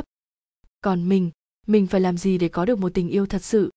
Nhớ đến cái tát tay nảy lửa, cùng thái độ rừng rưng lạnh nhạt của duy, cô xót xa đau đớn. Lẽ nào cô đã yêu lầm? Nhớ tới những lời quang nói về bà thanh và những điều cô nhìn thấy chiều nay lam uyên tê tái lẽ nào khi chối bỏ tố nga để đến với cô, duy đã yêu với cách riêng của anh? Duy không như quang nên cũng không yêu nhanh ta. Vậy duy yêu theo cách nào mà chưa bao lâu đã phũ phàng xa lánh cô rồi? Buồn quá buồn quá. Phố xá đông vui chừng nào quyên càng buồn chừng nấy. Cô thấy mình lớ ngớ giữa cuộc đời với biết bao nhiêu điều khó hiểu, khó lường. Cô hổ thẹn nhận ra từ trước đến giờ cô quá tự cao khi nghĩ mình khôn ngoan, hiểu biết hơn những người cùng tuổi. Thật ra có phải thế đâu. So với vi lan thôi cô vẫn thua nhiều thứ. Cô không có sự dịu dàng đầy nữ tính mà anh hưng vốn chết mê chết mệt. Cô cũng thiếu lòng kiên nhẫn, chịu đựng mọi bực dọc, cắt gỏng của người mình yêu như lan. Cô hơn vi lan ở chỗ ích kỷ ganh tị. Cô chỉ nghĩ đến mình, chớ chưa vì duy bao giờ. Thật ra lam nguyên có biết bao nhiêu điểm xấu mà cô từng không nhận thấy. Lam nguyên thở dài thấm thía. Khi bắt đầu nhìn lại mình thì đã trễ đã trễ rồi. Bà kiều mai thảy lên bàn một sấp hồ sơ khá dày và bảo, con dáng làm cho xong trong ngày ông vĩnh kỳ hứa sẽ bồi dưỡng thêm. Lam uyên lật lật sấp giấy rồi hỏi. Bộ gấp lắm hả gì? Ờ gấp lắm. Sao con thấy xin hợp tác lao động toàn phụ nữ không vậy? Bà kiều mai ngập ngừng. Ờ tại ở bền họ cần nữ, để làm công nhân dệt hoặc may mặc, nên ở đây, chúng ta không tuyển nam. Và lại nữ làm hồ sơ xuất cảnh cũng mau và dễ hơn. Vừa rợm bước ra, bà đã nghe lam nguyên hỏi tiếp. Sao gì cho bà kim anh thôi việc vậy? Con thấy bà siêng năng kỹ lưỡng hơn người mới nhiều. Bà kiều mai nhíu mày. Đó là ý của ông vĩnh kỳ, ông ấy chê bà kim anh chậm chạp. Nhưng gì vẫn có thể bênh bà ấy mà, ông kỳ không tình nghĩa đối với nhân viên, chả lẽ gì cũng vậy? Hừ, công việc và tình cảm khó đi đôi với nhau lắm, bà kim anh già quá rồi, làm sao bì với người trẻ, ông kỳ cho bà nghỉ là đúng. La nguyên nhếch môi. Đúng với lý do khác, vì nếu chê già, sao trước đây ông nhận người ta vô làm? Sa sầm mặt xuống bà mai cao giọng. Con muốn ám chỉ chuyện gì? Đây là nơi làm việc chớ không phải nhà mình. Muốn nói cần lựa lời không thì lôi thôi phiền phức tới cả gì. Nhìn quanh nhìn quần, bà nói. May mà ông không nghe không hiểu gì hết. Nếu không nghe không hiểu và thậm chí không nhớ gì hết ông ta đã không cho dì kim anh nghỉ việc. Con không ngốc lắm đâu nhưng con vẫn thắc mắc tại sao ông kỳ giả vờ chi vậy. Bà kiều mai ngạc nhiên. Con muốn nói ông giả vờ chuyện gì? Nãy giờ gì vẫn hoàn toàn không hiểu sao con cứ vòng vo mãi. Lam uyên lưỡng lự. Con muốn nói rằng, ông kỳ cho dì kim anh nghỉ việc vì lý do khác. Là lý do nào cơ chứ? Sao con đang nghi quá? Nhún vai, uyên cộc lốc. Dì đi mà hỏi ông. Được, dì sẽ hỏi cho ra, bây giờ con dáng làm cho xong việc. Đợi bà mai ra khỏi phòng, lam nguyên chán nản nằm úp mặt lên bàn. Bà mai giả vờ hay thật, bà làm như không biết gì về con người vĩnh kỳ trong khi lão ta đã ló bộ mặt thật ra với cô rồi. Hôm qua lão đã bước vào phòng cô và chống nạnh chửi đồng. Mẹ, hôn hồn thì chuyện ai nấy biết, nấy làm, còn lộn xộn thì, mẹ nó, tao sẵn sàng cho đi theo con kim anh, đừng tưởng dựa vào kiều mai là yên đâu. Uyên chưa kịp hoàn hồn, lão đã buột miệng chửi thề. Ngọt còn hơn người việt nam thật sự, rồi đóng sầm cửa phòng lại. Suốt đêm uyên ngủ không được vì tức, thái độ của ngô vĩnh kỳ chứng tỏ lão khinh rẻ nhân viên của mình một ông chủ nước ngoài đối với người bản xứ như vậy, thật quá quát. Nhưng tại sao lão lại ham dọa cô bằng những lời thiếu văn hóa đến thế? Lam uyên bực bội hất tay trên bàn, sấp hồ sơ sổ tung xuống đất. Cô vội vàng ngồi xuống nhặt lên và giật mình khi thấy hình của mai phương kẹp ở góc sơ yếu lý lịch. Lam uyên lật những hồ sơ khác và lần lượt nhận ra tú anh, liễu minh cùng một số công nhân may ở xí nghiệp xuất khẩu của quang. Vậy là rõ rồi. Uyên mím môi đứng bật dậy. Người cô run lên vì tức và sợ trung tâm chuyên làm việc mối may gái việt nam với người nước ngoài chính là trung tâm hoa lan. Chắc chắn ba cô biết vụ này, sao ông lại cho bà kiều mai tham gia điều hành công việc, rồi cho cả cô vào đây?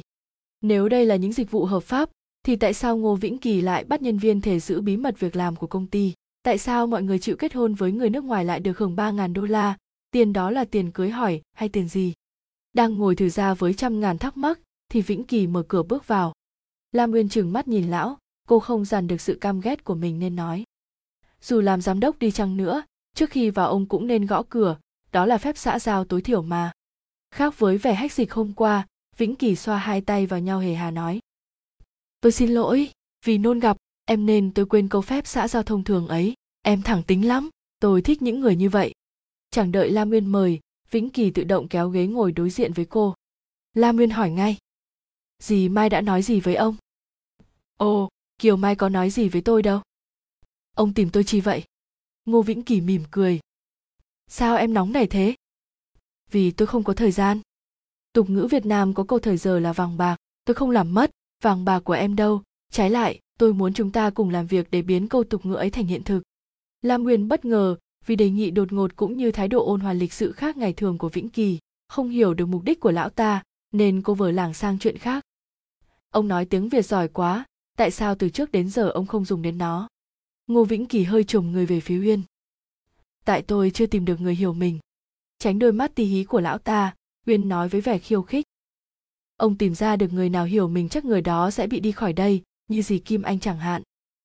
Sao em lại nói vậy? Mỗi người có phần riêng của họ chớ. Em đâu thể nào như bà kim anh. Đan hai bàn tay vào nhau, lam uyên hỏi. Vậy phần riêng của tôi là gì? Ngô vĩnh kỳ gật đầu. Khá lắm thật tôi không nhìn lầm người. Câu hỏi vừa rồi chứng tỏ em thẳng thắn, tự tin, đầy bản lĩnh. Em không ngu ngơ. Khù khở vô tích sự như kiều mai vẫn thường than phiền với tôi đâu. Nghe vĩnh kỳ nói thế, lam uyên bừng bừng tự ái. Cô cười nhạt. Dì mai bao giờ chả cho rằng mình hơn người khác về mọi mặt. Biết là đã đánh trúng lòng kiêu hãnh của lam uyên, vĩnh kỳ vuốt ngay. Nhưng tôi đâu có tin cô ta. Tôi tin vào bản thân mình. Sau đó tôi mới đến đây nói chuyện với em bằng ngôn ngữ của dân tộc em nhớ tới những lời hạ cấp vĩnh kỳ mắng mình hôm qua lam uyên hoang mang lão mập này cần gì ở cô mà mới 24 tiếng đồng hồ đã xoay một vòng 360 độ thế này, lão vừa ham dọa vừa xoa dịu để làm gì nhỉ? Vẻ băn khoăn của Uyên không thoát khỏi cặp mắt tuy bé, nhưng rất lõi đời của Vĩnh Kỳ. Chẳng đợi cô phải nghĩ ngợi lâu, ông ta đề nghị. Chúng ta vào nhà hàng Bách Hỷ dùng bữa và bàn việc, hợp tác làm ăn, ở đó có nhiều món triều châu đặc sắc lắm. Lam Uyên nghiêm mặt. Có lẽ ông đã hiểu lầm tôi rồi. Vĩnh Kỳ mỉm cười. Em hiểu lầm tôi thì đúng hơn. Nếu muốn không hiểu lầm nhau, thì cứ bàn việc gì đó ở đây, ngay trung tâm dịch vụ du lịch hoa lan của ông, tôi thấy là tiện nhất. Vĩnh kỳ cười thành tiếng. Lần đầu tiên lam uyên nghe ông ta cười, tiếng cười ấy làm cô khó chịu. Uyên với tay lấy sấp hồ sơ trên bàn lật ra chăm chú đọc, cô xem như vĩnh kỳ không có trong phòng. Thái độ ấy chẳng làm ông ta tự ái. Ngược lại vĩnh kỳ còn hỏi em biết những hồ sơ này xin xuất cảnh với lý do gì không? Dì mai nói họ xin đi hợp tác lao động. Và em không tin điều đó. La nguyên im lặng nhìn vĩnh kỳ. Lão ta đúng là một con cáo già quỷ quyệt. Vút góc tờ giấy ra cho thằng cô chậm rãi trả lời. Tôi tin vào lời ông sắp nói. Thật ra đây là những hồ sơ xuất cảnh du lịch về quê chồng ở đài loan. Tôi biết chuyện này vì bạn tôi có người đã nhờ trung tâm mai mối ột tấm chồng bản thân chị ấy lại giới thiệu cho trung tâm nhiều người khác để nhận hoa hồng. Vĩnh kỳ nhíu mày. Ai vậy kìa? Hứa mai phương, hồ sơ của chị ấy còn nằm trong đây nè. Vỗ tay lên chán, vĩnh kỳ kêu lên. À tôi nhớ rồi, cô ta giới thiệu cho tôi tám cô gái gốc hoa và đã nhận tiền hoa hồng sòng phẳng. Các cô ấy đều trẻ, khỏe đẹp, nhưng trình độ văn hóa hơi thấp. Nếu được các cô gái việt nam có học hành thì tốt biết mấy. Chật, người ta thích làm quen với gái việt nam lắm thấy vĩnh kỳ chép miệng than, lam nguyên có cảm giác lão tiếc rẻ vì mua không được món hàng vừa ý. Nhớ tới lời quang, lão mập đang muốn tìm loại hàng cao cấp hơn mai phương đã giới thiệu cho lão. Giọng vĩnh kỳ bỗng ân cần thân thiết. Lam nguyên tốt nghiệp đại học rồi phải không? Em học đại học nào vậy? Chắc em giao thiệp rộng và có nhiều bạn lắm. Lam nguyên khoanh tay trên bàn đầy cảnh giác. Rất tiếc, tôi thi rớt đại học nên không giao thiệp rộng và cũng không có nhiều bạn bè như ông tường. Nhưng vẫn còn bạn hồi trung học chớ phương tây có câu tình bạn, là tình yêu không có cánh tôi tin chắc người, như la nguyên, chẳng khi nào lại, để tình yêu đã vỗ cánh rồi. Nghe vĩnh kỳ ngân nga hát một câu trong bài lệ đá với giọng rất chuẩn lam uyên buột miệng. Ông tài thật, hát được cả nhạc việt. Ôi chao, chuyện thường mà, xưa kia tôi ở chợ lớn và từng học đại học văn khoa, thời đó sinh viên chúng tôi mê nghe lệ thu hát lệ đá lắm. Lam nguyên mai mỉa. Tôi biết, dì kim anh, bạn học ngày xưa vừa được ông chấp cánh cho bay có nói với tôi điều này. Tức quá, phải chi kim anh có sức khỏe. Tôi đã giữ chị ấy lại cho có bạn bè rồi. Nhưng cầm lìn, con gái chỉ làm việc tốt lắm. Bọn trẻ như em bây giờ nhanh nhạy và thực tế hơn chúng tôi trước đây nhiều. Bởi vậy cầm lìn là cánh tay đắc lực cho trung tâm. Tôi mong em cũng vậy, vì em trẻ, lại thông minh, hiểu biết. Tuy vào đây làm việc dưới quyền của kiều mai, nhưng tôi biết bao giờ em cũng muốn chứng tỏ mình là người độc lập và tự chủ. Em không muốn bị phụ thuộc vào cô ta nhất là phụ thuộc về kinh tế. Thấy lam nguyên im lặng, vĩnh kỳ cười thật đều. Sao? Tôi nói đúng không? Vỗ vỗ vào bàn tay để trên bàn của uyên. Ông ta nói thật khẽ. Làm việc với tôi tôi sẽ giúp để em hoàn toàn độc lập về mặt kinh tế. Nếu được, em sẽ là phó giám đốc, chứ không phải là kiều mai. Lam nguyên ngập ngừng. Nhưng tôi sẽ làm gì? Ngoài bằng trung cấp vi tính, tôi không có chuyên môn nào cả. Công việc thì nhiều lắm có những việc không cần chuyên môn mà cần khả năng bản thân. Tôi cần khả năng của em. Lam nguyên nôn nóng. Xin ông cứ đi thẳng vào vấn đề. Ngô vĩnh kỳ lại cười. Lão ta ung dung rút trong túi ra một hộp xì gà và bóc vỏ một điếu châm hút. Vĩnh kỳ thong thả nhà khói. Mặc cho lam nguyên nhăn mặt ho, vĩnh kỳ trầm ngâm với điếu thuốc. Hồi còn đi học tôi mê tuyển tập thi nhân tiền chiến lắm, và trong đó em biết tôi mê nhất nhà thơ nào không? Lam nguyên lơ đãng lắc đầu. Vĩnh kỳ nói tiếp tôi mê nhất hổ dính với bài chiều hai câu kết của bài thơ thật tuyệt. Nhớ nhà châm điếu thuốc, khói huyền bay lên cây. Ông ta người minh hương, nhưng tâm hồn hết sức việt nam. Một người việt gốc hoa độc nhất vô nhị. Lam nguyên không hiểu vì sao vĩnh kỳ lại nói chuyện. Văn chương với cô, chuyện này có dính dấp gì với chuyện làm ăn cô đang nóng lòng muốn biết đây? Hay là lão nghĩ lão cũng là một người có tâm hồn hết sức việt nam? Vĩnh kỳ gà tàn thuốc, rồi nhìn cô. Khách của trung tâm hơn 90% là giới trí thức ở Đài Loan. Họ tới đây không chỉ để tham quan du lịch mà còn muốn giao lưu kết bạn với người Việt Nam. Họ đề nghị tôi tổ chức những câu lạc bộ làm quen để trao đổi văn hóa, tìm hiểu về phong tục, tập quán và con người Việt Nam cụ thể. Em sẽ giúp tôi tổ chức những câu lạc bộ này để đáp ứng yêu cầu của khách du lịch. Lam Nguyên từ chối ngay. Tôi không đủ khả năng để tổ chức một câu lạc bộ yêu cầu cao như vậy. Mắt Vĩnh Kỳ lim dim sau làn khói. Tôi sẽ lo hoàn toàn phần nội dung và cả phần hình thức. Em chỉ lo khâu nhân sự. Mỗi lần tổ chức câu lạc bộ, em sẽ mời dùm tôi độ chừng hai ba chục người có ăn học, biết ngoại ngữ càng tốt. Lam uyên ngắt lời. Những người này là nam hay nữ, tuổi tác độ bao nhiêu? Vĩnh Kỳ hấp hái đôi mắt. Nam phụ lão ấu có đủ cả, nhưng nếu em là du khách, em sẽ thích tiếp xúc với thành phần nào, ông già hay bà lão? Tôi chưa bao giờ là du khách cả, thưa ông.